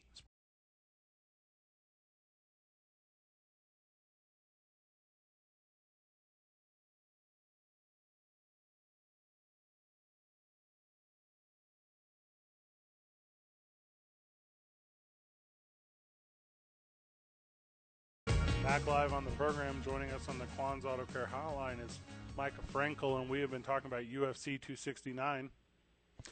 Micah, what, what was the big story that savants like you stand out, not like passive fans like me know about? What, did, what did you come away from after Saturday? Well, the overwhelming story of the entire week, if you watch the pay per view, the opening montage, the opening story, everything was Dustin Poirier, and could he capitalize on a tremendous year? He had defeated Conor McGregor, bypassed the title opportunity to take the second money fight with Conor McGregor. His decision making had been questioned. Dana White, even fight week, had said, No, you're crazy. Obviously, he did the right thing. Take the money and come now. Put the period at the end of the sentence, get that championship belt, and have the storybook ending to this journey unfortunately, for the second time in his career when he got to the world title fight, he is submitted. And the story then turns into what was the secondary story, but it wasn't the mainstream appealing story. It was could Charles Oliveira solidify his title reign. It's one thing to win the belt, but it is a whole other thing to defend it. There are many great UFC champions that never defended it. So to have this title defense sets him apart from so many guys that literally historically you would have not put Charles Oliveira in this category. He was a young man that at one point was 10 and 8 in his UFC career and now is on a 10 fight win streak. So the turnaround in his career and the success that he is having, the all-time leader in finishes in the UFC and in submissions, Charles Oliveira becomes the story as the champion on top of the card, the last fighter out. Probably should have been all week, but it felt like he was a visitor to someone else's coronation and had to steal back his own crown. Who who's going to be the number one contender coming after Oliveira? Right there, cage side as the fight was happening was Justin Gaethje. Gaethje beat Michael Chandler. It felt like a foregone conclusion that that was a number one contenders fight. It's kind of we're still sorting out the, who's the best of the guys that Khabib Nurmagomedov beat, and Justin Gaethje has taken out everybody in impressive fashion besides Khabib. So he ends up with this opportunity. He should be next for Charles Oliveira, and if for some reason that fight does not happen, already I believe in January, January fifteenth. The main event of UFC Fight Night is going to be Beneil Dariush versus Islam Makhachev, and you're figuring the winner of that fight is in line also for a title fight. So it's Gaethje or the winner of Dariush Makhachev. Speaking of title reigns, will Roman Reigns' 486 day reign as the Universal Champion come to an end at day one against Brock Lesnar? I just feel there's no way possible that Roman Reigns could even survive for one minute. I think that Roman Reigns will still succeed, achieve, and overcome. I, I think that he wins that fight, and Brock Lesnar will probably end up winning the Royal Rumble for Brock to take the title back at WrestleMania. Well, you are aware, Micah, that I will be ringside at the Royal Rumble, and if what you just described happens, I will not be able to speak or walk the next day because I will I will just lose all of my energy and soul and life through excitement. See, he'll scream his lungs out, people. Fred, Micah, I don't know anything about wrestling, so I'm going to take the rest of this segment off. You guys go crazy. I just think it's really important to like state that like Bobby Lashley is a really strong opportunity to kind of like re-become the face of like Monday Night Raw, and day one is where he's going to cement that position. That's all I'm saying. I just think that Kevin Owens is the guy getting pinned. The more time I think that he's re-signed with the company, I think this is just a last hurrah to get out the door. But Big E's title reign should not go away this quickly. Give Big E a chance.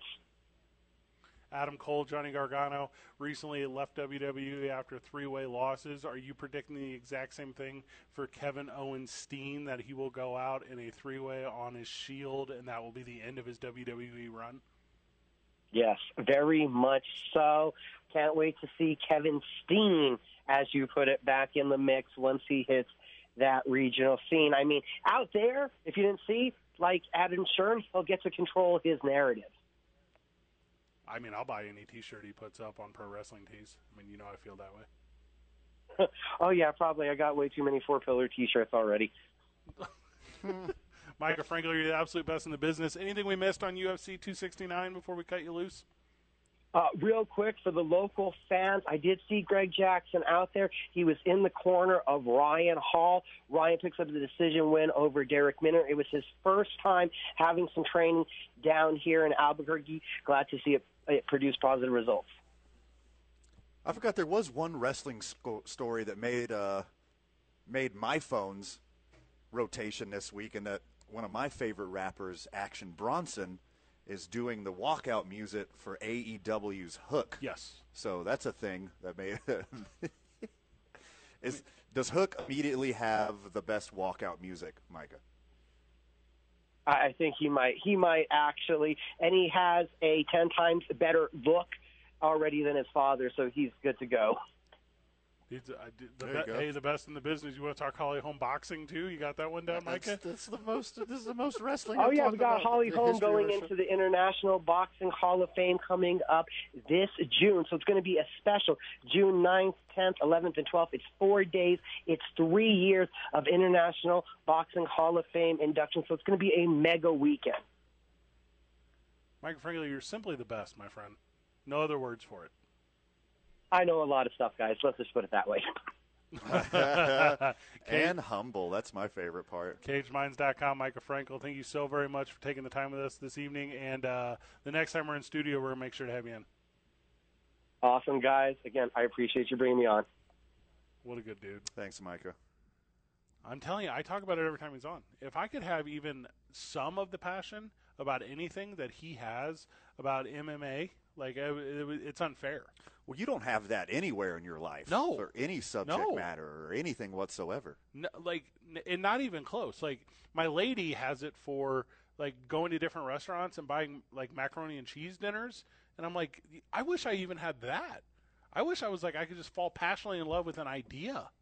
I can't. Can't do it. Michael Frankel inspires. Do you go to cageminds.com? Do you mess around with it? Strong. Yeah, it's so good. Strong. It- and uh, I know he was doing. He does that MMA After Hours podcast and the Pro Wrestling After Hours podcast. Uh, he does that with uh, Mike Carlisle. So Mike Carlisle, who's over on KKOB, they do that together. So that's a really good product over there. Uh, Vital, can we go to break a minute early, and then Sure. whenever we get we, whenever we get back, we'll do uh, the Tiger Woods stuff, all the COVID outbreaks. I want to make sure we hit on this J.R. Smith story, and we haven't said a varsity yet today, Ooh. so we're gonna have to figure that out. Your boys are brought to you by Dave and Buster's. We are on remote with the John Lopez Real Estate and Coldwell Banker Legacy Studio. We are live from the McLeod YMCA at the intersection of Comanche and Tramway, powered by New Mexico Piñon Coffee. We play on Team uh, I 9. It's 95.9 FM and AM 610, the sports animal. Your boys are back live from the McLeod YMCA, 12500 Comanche, the intersection of Comanche and Tramway. We're having a lot of fun with it today. Welcome to your cars if you just got off work. Man, we've had a good one thus far. Usually do. Spoke with Sarah Ukiley. She's the group fitness everything here at the Y. Kind of talked about some stuff going on. We also talked to Mark Lewis, who is the director here at the McLeod Y. We talked to him about all the benefits of joining the Y and how to become a part of that. And then obviously Michael Frankel just joined us talking UFC 269. Nice. If you missed any of it, everything's always available to you via wherever you get your podcast. So you can check us out at talkabq.com. That will take you directly to the show page. The show page has access to the podcast archives. If you're more of a traditionalist, uh, search through your Spotify or search through your Apple iTunes podcast app or, or wherever you get it because we're out there. The the RSS feeds for all. Stitcher, SoundCloud, all literally all of them. Every single one all of them. Uh, yeah, it's there. So wherever you want to catch your boys, catch your boys. Uh, we put the show up uh, often immediately following the program, but if not, pretty close to it. So you can you can get access to that if you like it. Okay, Van. So we earlier in the program were talking about broken records and breaking news. Steph Curry has broken the three point record in Madison Square Garden. Dun, dun, dun, dun. I imagine they probably stopped play, and New York is very respectful to their sports, specifically as it relates to visiting athletes doing something special, because it kind of happens a lot in New York. Uh, so I'm sure there was a stoppage. I'm sure there was a little recognition. So cool thing for him.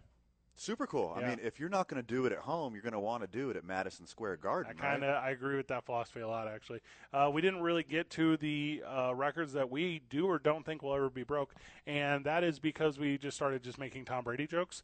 But I got a couple here, Van, and I want your opinion on what you think. Will Rickey Henderson's 1406 stolen bases ever be broken? Uh, when you say ever, that's a very large gray area. Yep, The way the game is played now, I'm going to say hard no. hard no. But the game could evolve into something different where speed and stolen bases matter more again, and someone could take a crack at it.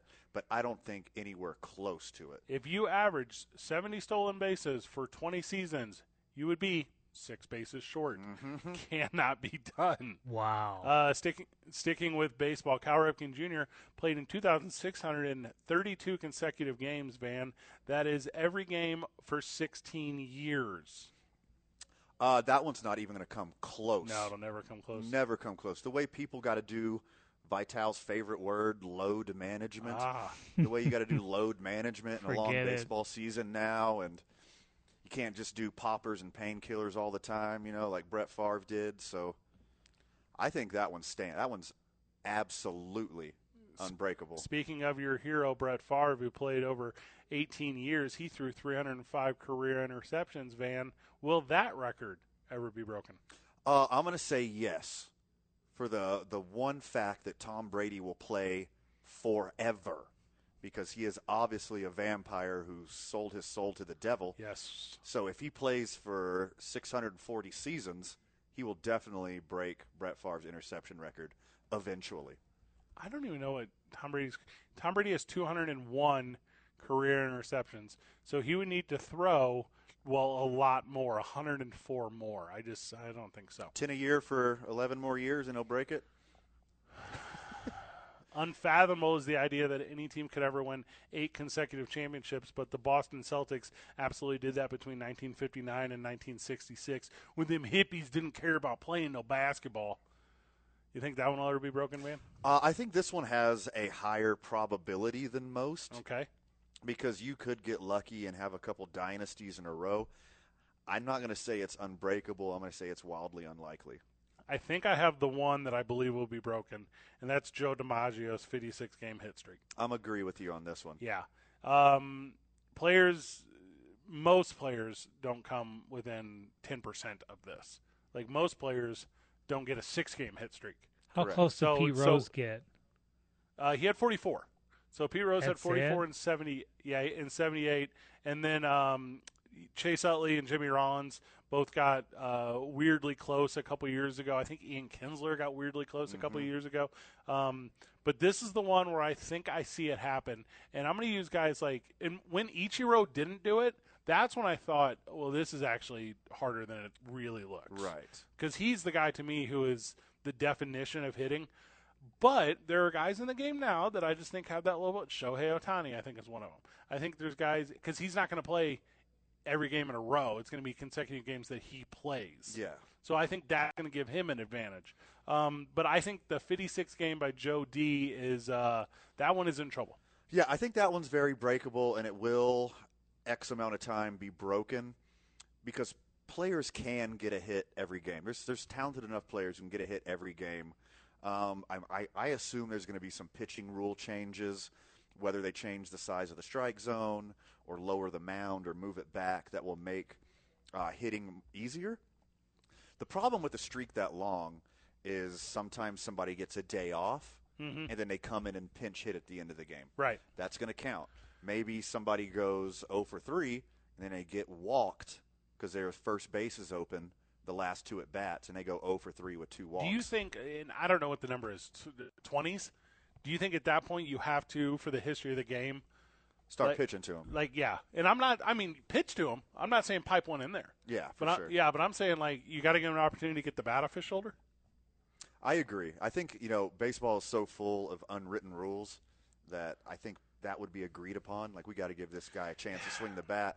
He's creeping up on a record. We can't do that So to him. I think unwritten rule kind of applies to the sentence to where it's like if you don't, you're a jerk. But I think in today's day and age, if you're if you're the manager that puts four fingers up when you got a guy who's got a chance to extend into like the mid 20s or 30s of a hit streak, social media, 24 hour news cycle, us the next following day, like you will be lambasted. 100%. Now, if you get your guy to go up there and and I'm just going to throw this out there, maybe it's a low round draft pick guy who's maybe the 23rd or 24th or 25th guy on the roster, and you put him up there to face him one on one. That's where that's brave. Like, Sure. Yeah. So I think that's what has to happen. Uh, Wilt Chamberlain one time averaged 50.4 points per game in one season. Uh, considering all all sports van, uh, is anyone going to be able to top the 1962 season of Wilt Chamberlain? Uh, the way the game stands now, I'm going to say no. Okay. Yeah, I mean, thirty, just getting averaging thirty-five is so near impossible that getting up to fifty points a game throughout a whole season, that, that's not only is it unlikely, not only is it unbreakable, it seems silly to me. Yeah. that that even happened. Well, one of those games he had 100, so you got to factor that in. Helps. It's like taking a day off. Helps a little bit. uh, Vital, you might be able to help with this one a little bit more than me. Was Wayne Gretzky so much better in hockey that it's not even worth having the conversation? Is 2,857 points in a career like so astronomical, or like, or do I just not understand? It's kind of like hammering Hank Aaron's total bases record. That's a good I mean that. I mean that's that's where that stands among. Can it be? Can it be broken? Maybe, maybe, but man, I don't know. That's a that's that's a tough one too. He he had 215 points in one season. Yeah, that's There's- remarkable. There's only 80 games or something in a season. Like there's just I feel like no way. So, second place behind Wayne Gretzky is Jaromir Jagr, who has almost a thousand less points. And he played for like 40 years. He played and he was still 41. 300 more games. Yeah. Are you serious? 300 more games and still has a thousand left less Can't- points. Can be done. Yeah, it's incredible. 191 RBIs in one season, Van by Hack Wilson.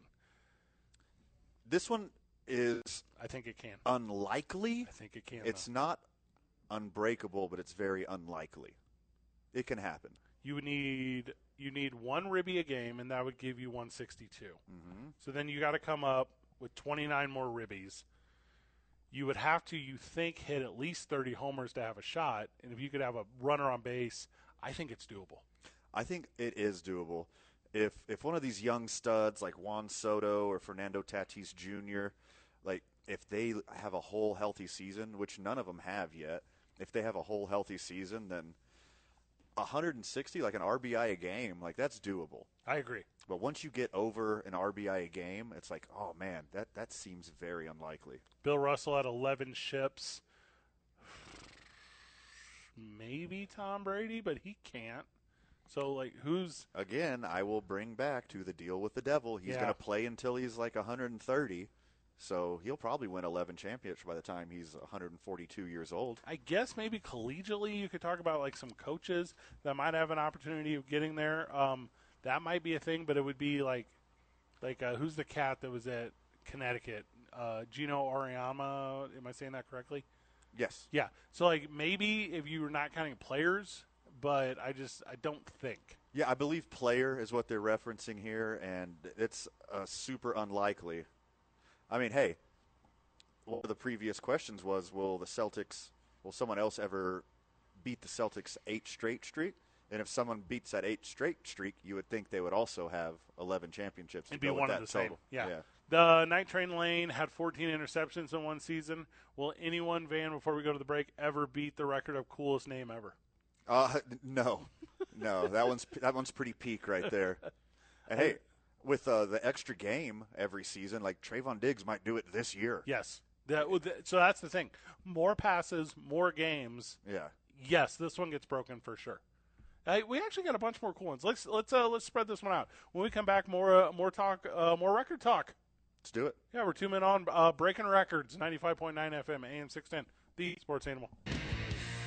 Back live on the program. We're live from the McLeod YMCA. Boys are having a lot of fun with it today. Uh, obviously, we always encourage everyone who's a friend of the show to become a friend of the YMCA. It's about a dollar a day, Van. Sure. Come down, you hang out, you uh, get your sweat on, uh, lift your weights, uh, find some fellowship. And uh, this is not just like radio talk. Like, Van and I are literally at the Y every morning. Come and hang out with your boys. Like we- true. yeah. Say hi, lift weights, drink coffee, talk about baseball. We're there almost every day, seven to nine, working out, talking shop, Yeah. telling jokes, having fun. It's all inside baseball. We between breaks here, we just had the nicest uh, conversation with Joshua. Joshua is like a member here at the Y, and he was a St. Pius kid, and he's talking. He's like, yeah, he's like, I come to the Y, I train out for decathlons. It's like, wh- what? That's the most interesting thing I've ever heard. Like, ten sports in one sport, and that's a sport. yeah, There you go, sport. ten for one. So anyway, That's a a good deal. I don't know, a lot of cool energy, a lot of cool. It's it's it's to me just um like a like a little like secret that I don't want to be kept anymore in Albuquerque. Like like get out, be about it. I agree. There, there are some some secrets here in New Mexico that you want kept. Yeah, that I- runners can kill snakes. I.e., that like New Mex, northern New Mexico is the best place on earth. yes, Don't let that get out. no, But we'll tell you about the YMCA. that's how I feel. We were talking about records that we do not believe will be broken because Steph Curry today broke a record that uh, when I saw it set by Ray Allen, I thought would never be broken, and Steph Curry did in about five minutes of an NBA playing career. Jerry Rice has a career receiving yard total van of twenty two thousand eight hundred and ninety five. What? Afraid of twenty three thousand? I don't know what the money line is, but to average eleven fifty over twenty years, is that right? Am I doing that math right? Or fifteen hundred receiving yards for fifteen years? Who's going to be able to do that? No one ever. I agree. Like players these days don't have the longevity that he had. It's not only a talent thing, but the longevity is phenomenal. And not just speaking receiving yards, but like total catches, total touchdowns, but receiving yards specific. Like he's just he would catch the ball and he would just run. And he was playing at a time where similar to Amanda Nunes, you know, and it took seven, eight years for others to catch up to her. Because when she was as good as she was, when she was that good, there was no one else that was even approaching that good. And I, I kind of feel that's what it was with Jerry Rice in the West Coast passing game at the time. And the reason we're talking about the records here is if you don't know already, Steph Curry just set the all time three point record. Right. And a, a record that seemed unbreakable at the time. No one's going to beat Reggie Miller. Ray Allen is able to do it at the end of his career. Steph Curry set the three point record in 511 less games. That's nuts. 511 less games. That is revolutionary. He could have. So what's he got? Twenty three hundred now. I mean, we're talking three thousand easy, right? Yes. Easy. And that's going to be the next unbreakable one That's on cruise control. until the next generation of basketball. And there's Steph Curry 2.0, and he's Steph Curry Jr. knocking 20 a game. Yeah. Maybe Bronny. Hey, Jamal Mashburn Jr. Like, there's some guys that could go up and do it. Never say never. Uh, this one here to me is a big number, but it only matters to nerds, and it's Babe Ruth's 690 career slugging. uh, you don't need this anymore, which is to me why it's not a thing. Unpackage that a little bit. So I don't think there's Major League Baseball player that puts overemphasis on their career slugging. Uh, yeah. I mean, there's better modern advanced analytic Yeah. indicators, but until the newest Moneyball generation arose, career slugging was like the crown of all of your numbers. Yeah, but d- d- not anymore. Like to me, Yeah. like it's and with the way defense the shift now, and so many different things are done to where to prevent you from obtaining base. Like it's just I don't know. It's not it, to me. You, you you hit to the opposite side and you just put it in play. And there's I don't know guys are, guys aren't going for it the way they're going for it. Uh, speaking of Tom Brady with 700 career passing touchdowns uh, the, earlier this week on a walk off one. Tampa Bay Buccaneers uh, one time, and by one time I mean over the course of two seasons, lost 26 consecutive games. I I think this one's likely. Same. Yeah. But it, would I- be in basketball or something. Oh, is this NFL only? No, I'm taking it for consecutive losses can be anything.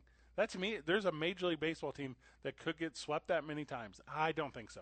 But there's a basketball team, I think, out there that could lose that many times. Eh, The, the Rockets were on their way until Yeah. they turned it around this year. Can you imagine losing every single game for a full season?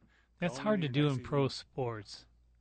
I think Because you got pro athletes. I think is correct. Yeah. Over the course But, of the I mean- season, remaining winless to me is easier than winning. You know, being unbeaten in the NFL. So I think in football, you're absolutely correct. I think in basketball, let's just, what's a good example? New Orleans, where you you have your two best or maybe even three best guys all take untimely inter, like injury. Not that far fetched to me to see them lose 30 games in a row because you just don't have the blood out there to pump. Yeah, I think it's going to be near impossible in baseball because there's so much parity and 162 games. You're going to win one or two games in a stretch like that. But you made a good point on the NBA.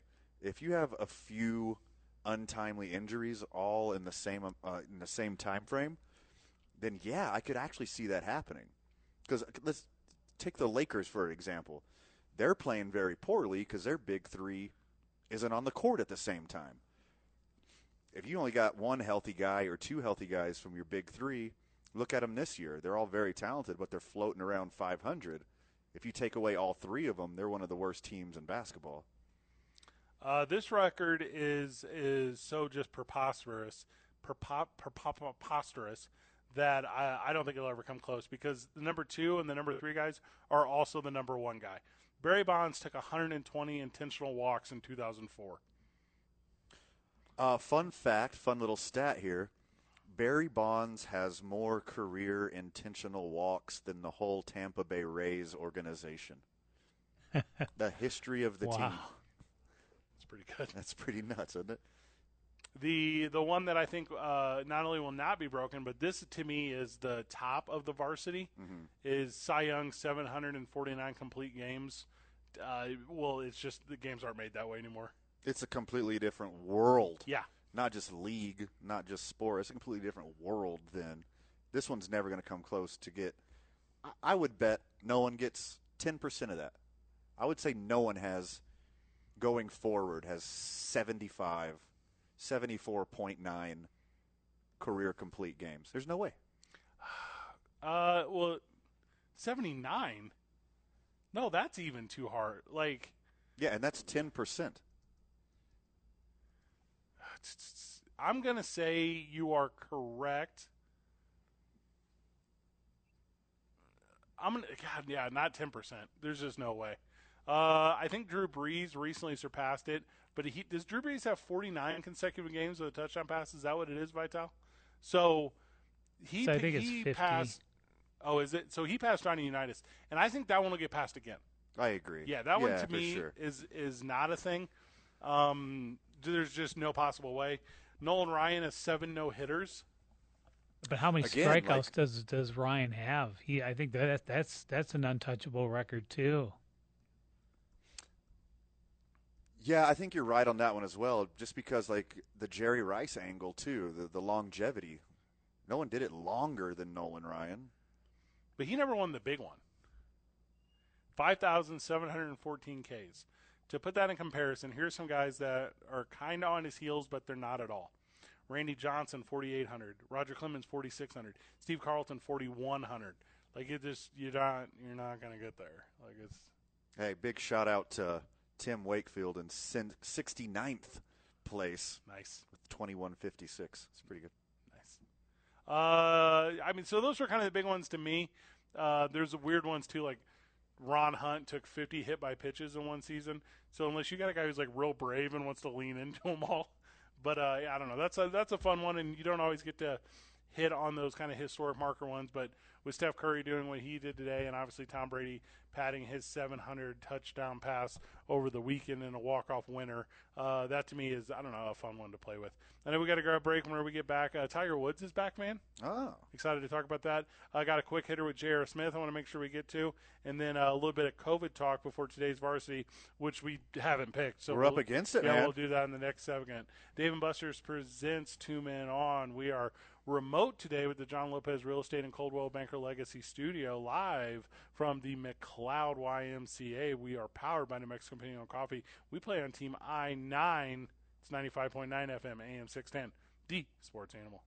Back live on the program, and during the break, Vital, Van and I were watching the highlight of Steph Curry breaking Ray Allen's all time three point record. And we were like, okay, cool, we got a couple minutes. It's the break. We should be able to watch the whole thing. They apparently stopped the game and did a whole on like ceremony during, and we didn't have enough time to watch it. It was like a legit ceremony.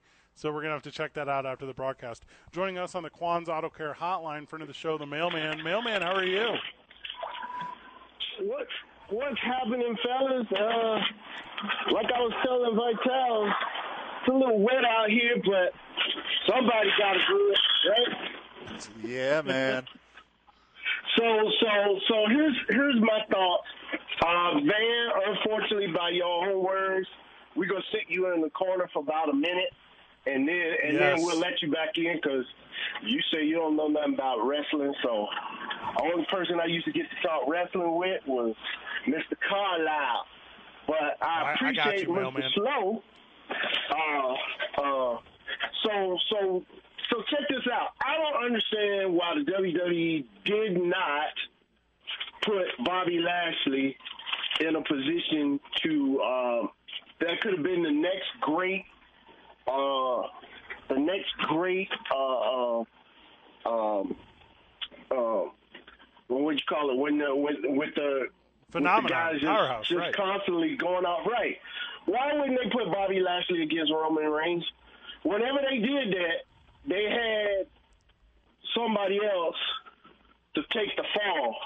And I think Bobby Lashley has got the body. I mean, the dude is built like a built like a a, a, A brick house that Empire people would spend Building. time in. Yes. And I mean, he is just rocked up. And I figure if anybody had a shot to take out Roman Reigns, it'd have been him, and then deal with Brock Lesnar. But I like what they're doing with Brock, so that's okay. Now, Van, so I'm gonna go ahead and Yep. let you back in the conversation because I know you were just Appreciate lost ya. in what I was just saying right there.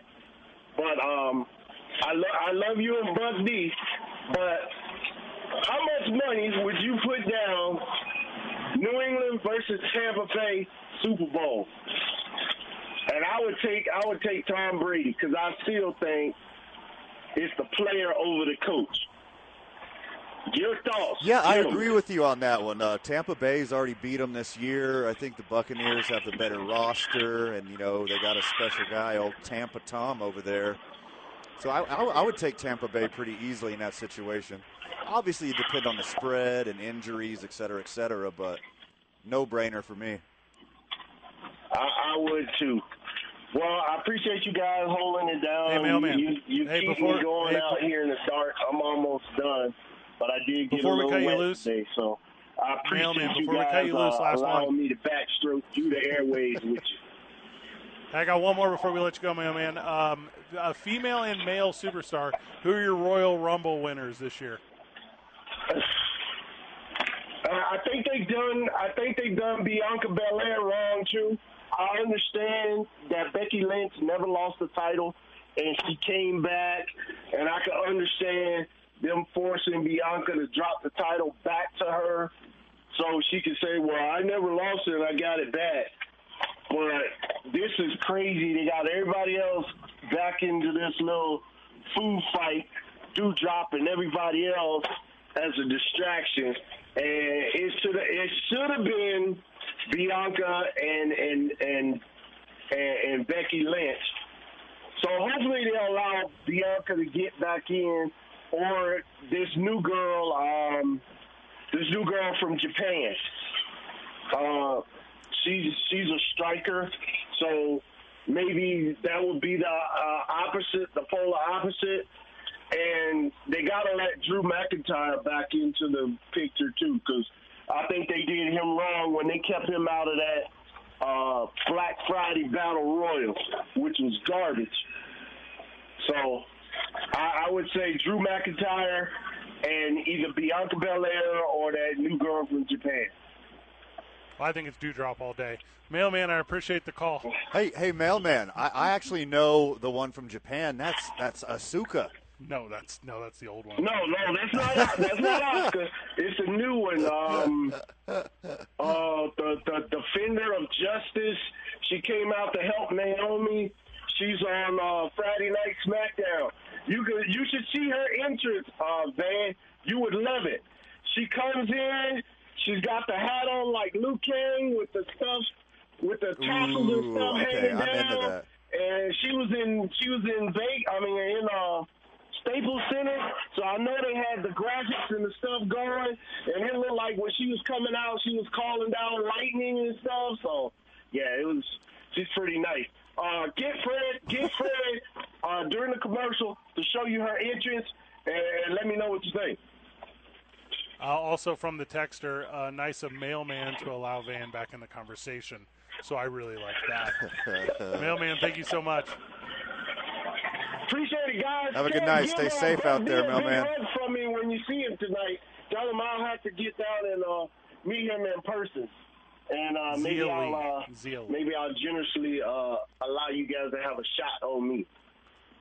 Wednesday night, we are at Rebel with the coaches show, and then we are going next door, uh, still at Rebel, but we're going from the sports bar to the comedy club as uh, Robert Buck D. Gibson is hosting a little roast battle Wednesday night. So, Stoked for that. Yeah, so we're going to Uh-huh. have a good little Wednesday night out in the community. Okay. Hopefully, All right, mailman. Thanks, brother. I'll see you, but more than likely I'll probably be working. But we'll see. We're going to go all night out there. So, what a good dude. Uh, uh, Xia Li, man. That's who the mailman is talking about. Xia Li. So there you go. So now you know she's she's the new hotness in WWE. Sweet. I will take every phone call. And now, if I hope JD is calling to tell Van that it's okay to not know about pro wrestling, but to learn it. JD, welcome to the program. Yeah, it's okay not to know, and no, you don't have to learn it. So I just wondered if you guys had had a show yet. I try to listen when I can, but sometimes I miss about this House of Pancakes, factory pancakes, that uh, has donated all this money to the Heart of the Horns in Texas, where they can pay their linemen. And what, your thoughts are on that? I don't know. Yeah. Anything, I don't know anything about this. You know about this, Uh, man? yeah, I saw this story. Uh, it's the one where this restaurant is giving each lineman fifty grand and like unlimited pancakes. Shut up. Yeah, That's the NIL. Yeah, so, yeah. Yeah. So actually, what it is is they donated five hundred thousand dollars to a nonprofit organization, so that they meet the stipulations that are in, around the NIL, and so they had to give it to uh, they gave it to an organization called the Heart of the Horns, and Oh, they I are the ones this. who then were able to disperse it to the top ten linemen on the University of Texas, and so anybody who signs will get fifty thousand dollars, and so in return they have to be available for all media requests that the Pancake Factory and the University of Texas requires of them. So if it's going to be Habitat for Humanity, they got to go do it. If it's going to be you're on a billboard for Pancake Factory, you're going to do it. But you get fifty thousand dollars. So Hard yes. I, yeah, and so I think that this will be the beginning of the end of college football. I really do. Oh, They've got to yes, stop it hard- now because if they don't, then who's going to step forward and start paying receivers seventy-five thousand a year? And it You know what I looks mean? like there's another initiative already for something called Burnt Ends, which is a, a similar kind of idea. Um, no, but you're absolutely right. This and, and now with the transfer portal and all these other different options, like players are going to go where players are going to get paid, and and that's going to set a big difference between Norman, Oklahoma, and, and any team that plays in Los Angeles. I, I got two thoughts here. Well- Number one, good ahead. on the House of Pancakes for putting attention to the linemen because he's like the most overlooked members of any team in any sport. Yes. And number two, how much does it suck to be the eleventh guy on the depth chart? Oh gosh. Yep. JD, I think you're right, though. thing. It is- We, it is- we always knew it's that the certain downfall. schools cheated and paid people anyway. So all this is is above board now, right? Then you're I paying. mean, this is exactly I what mean, they've been doing I this whole time. I mean, isn't that what happened in college basketball with the shoe deals And everybody got busted? Yeah, you're. I mean, you're not wrong about that at all. And you know, there's little examples. I always talk about Rhett Bomar, who was at Oklahoma and ended up at Sam Houston, or talking about like Terrelle Pryor and like some of the stuff going on at Ohio State. This stuff's always existed. Miami. I mean, ESPN did the best 30 Yeah. for 30 on that. yeah. Uncle Luke on the yeah. exactly. The and yeah, and it's it's kind of incredible. But I mean, let's put it, let's look at it this way. Let's look at a little bit bigger picture, where this uh, uh, pancake factory that JD I'm just now learning about. Let's say they're like, hey, we're going to get ten University of Texas linemen to come out for this. Thanksgiving turkey giveaway, like like food fest thing, and the amount of fans that would come out to support that. Yo, pie amount- eating contest. That's what I'm saying. Give Like, me you- all the pie eating contests you, could, got. You could end up helping a lot of people for what ends up being five hundred thousand dollars a year. And uh, although I mean this is Albuquerque and this is the 49th richest state or whatever, but five hundred thousand dollars a year, not a lot of money to a company that's trying to like market and help a lot of people the right way. Sure, I'm with you on that one.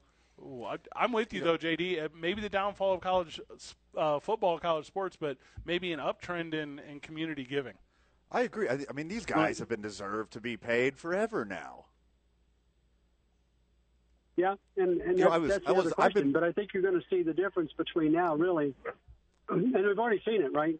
There's already the difference between the Power Five, the FBS. They've already split it out, but now you're really going to see a division because the schools that will. Can you imagine what Tesla could do? When you think No, about you're some of the corporations point. that have, Well, what could Amazon do? How much could they get? When Where did Jeff Bezos when you're go to talking school? about yeah you're well you're absolutely correct. And when you're talking about everyone else let's use like cincinnati example right?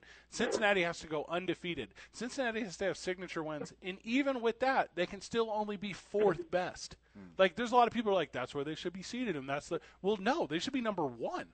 Like but they'll never ever get that opportunity because of the way it's laid out. So without nil and i think nil is a big deal to level the playing field but you're never going to unless you're in a power five get any sort of opportunity at big down the road and by big i mean attention and broadcast and bowl games and, and all the attention and money and, and I, I think the next thing that's going to happen is the, the pay games is going to go away for the smaller schools.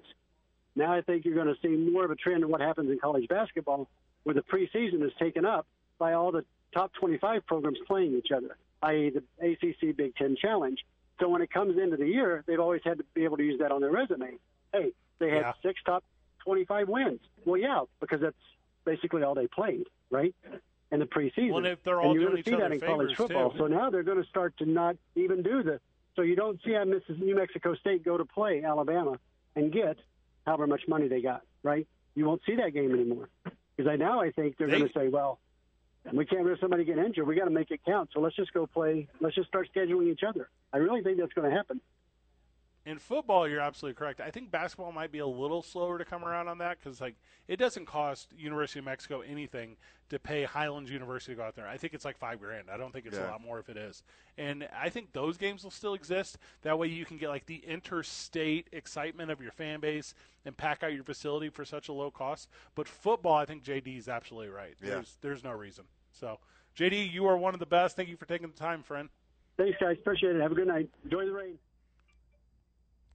Apparently, it's coming down pretty good. Apparently, it's raining. The acoustics here at the McLeod YMCA can't hear a word. Can't Well, they're hear- phenomenal. yeah. We uh, we're up against the final one, and we will take a break.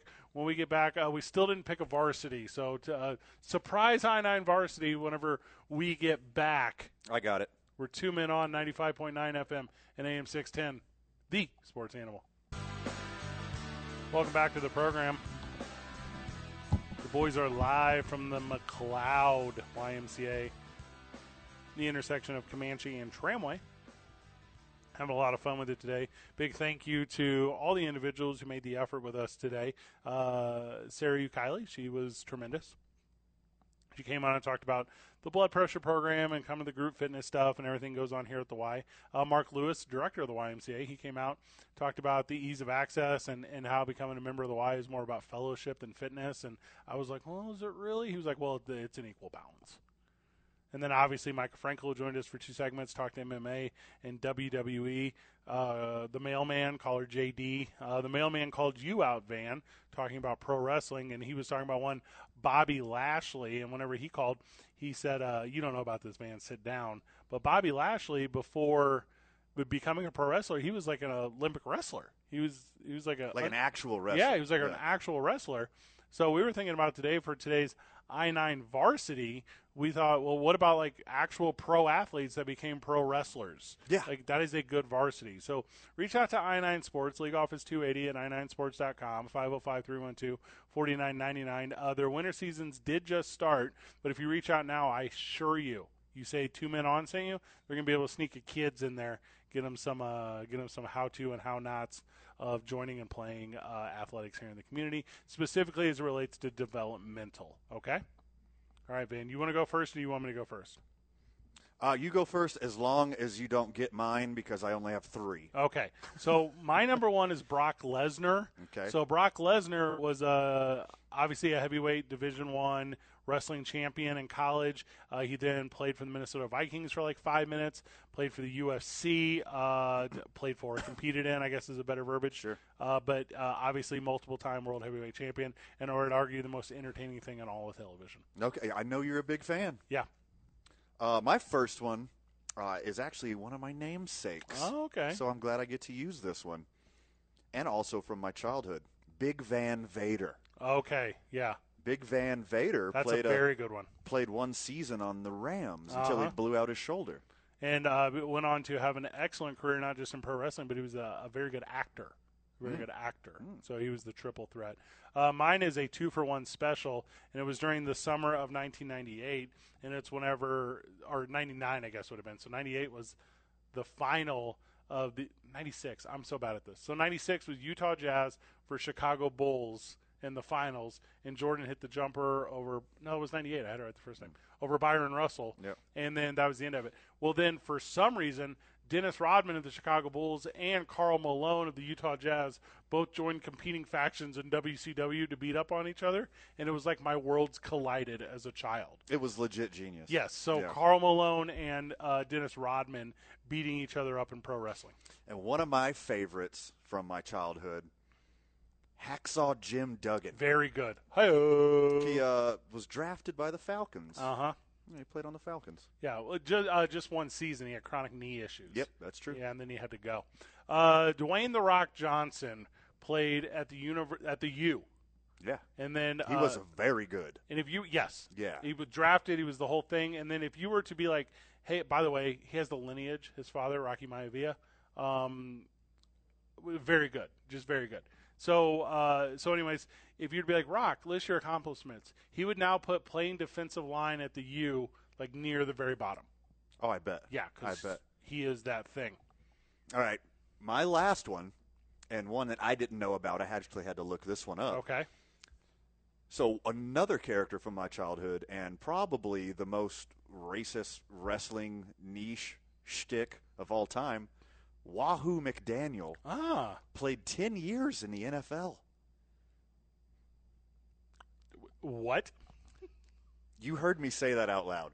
Wahoo McDaniel. I don't even know who that is. He's the the the white guy who has on red face, who plays the Indian. You don't you don't remember that guy? No. Okay.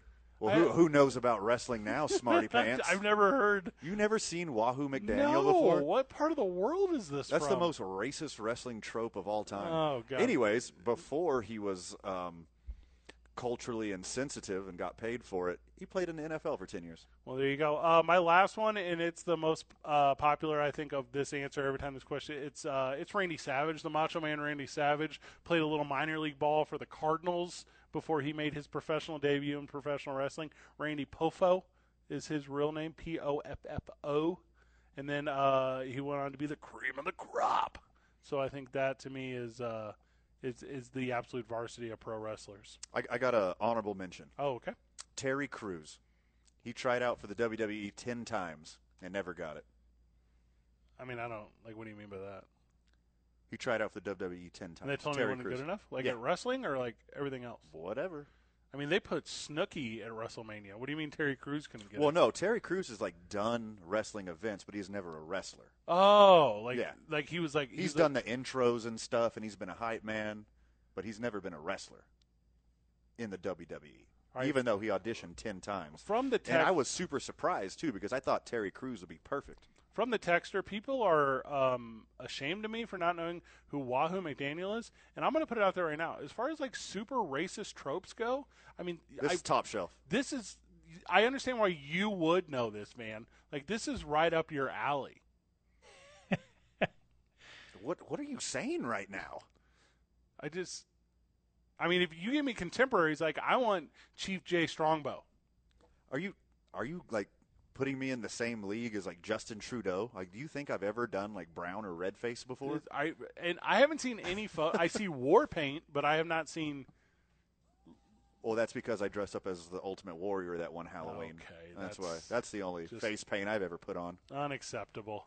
It's a very good program today. Thank you to everyone who was part of making it happen. We are live from Revel tomorrow, 4 to 6, and then the coaches show immediately follows.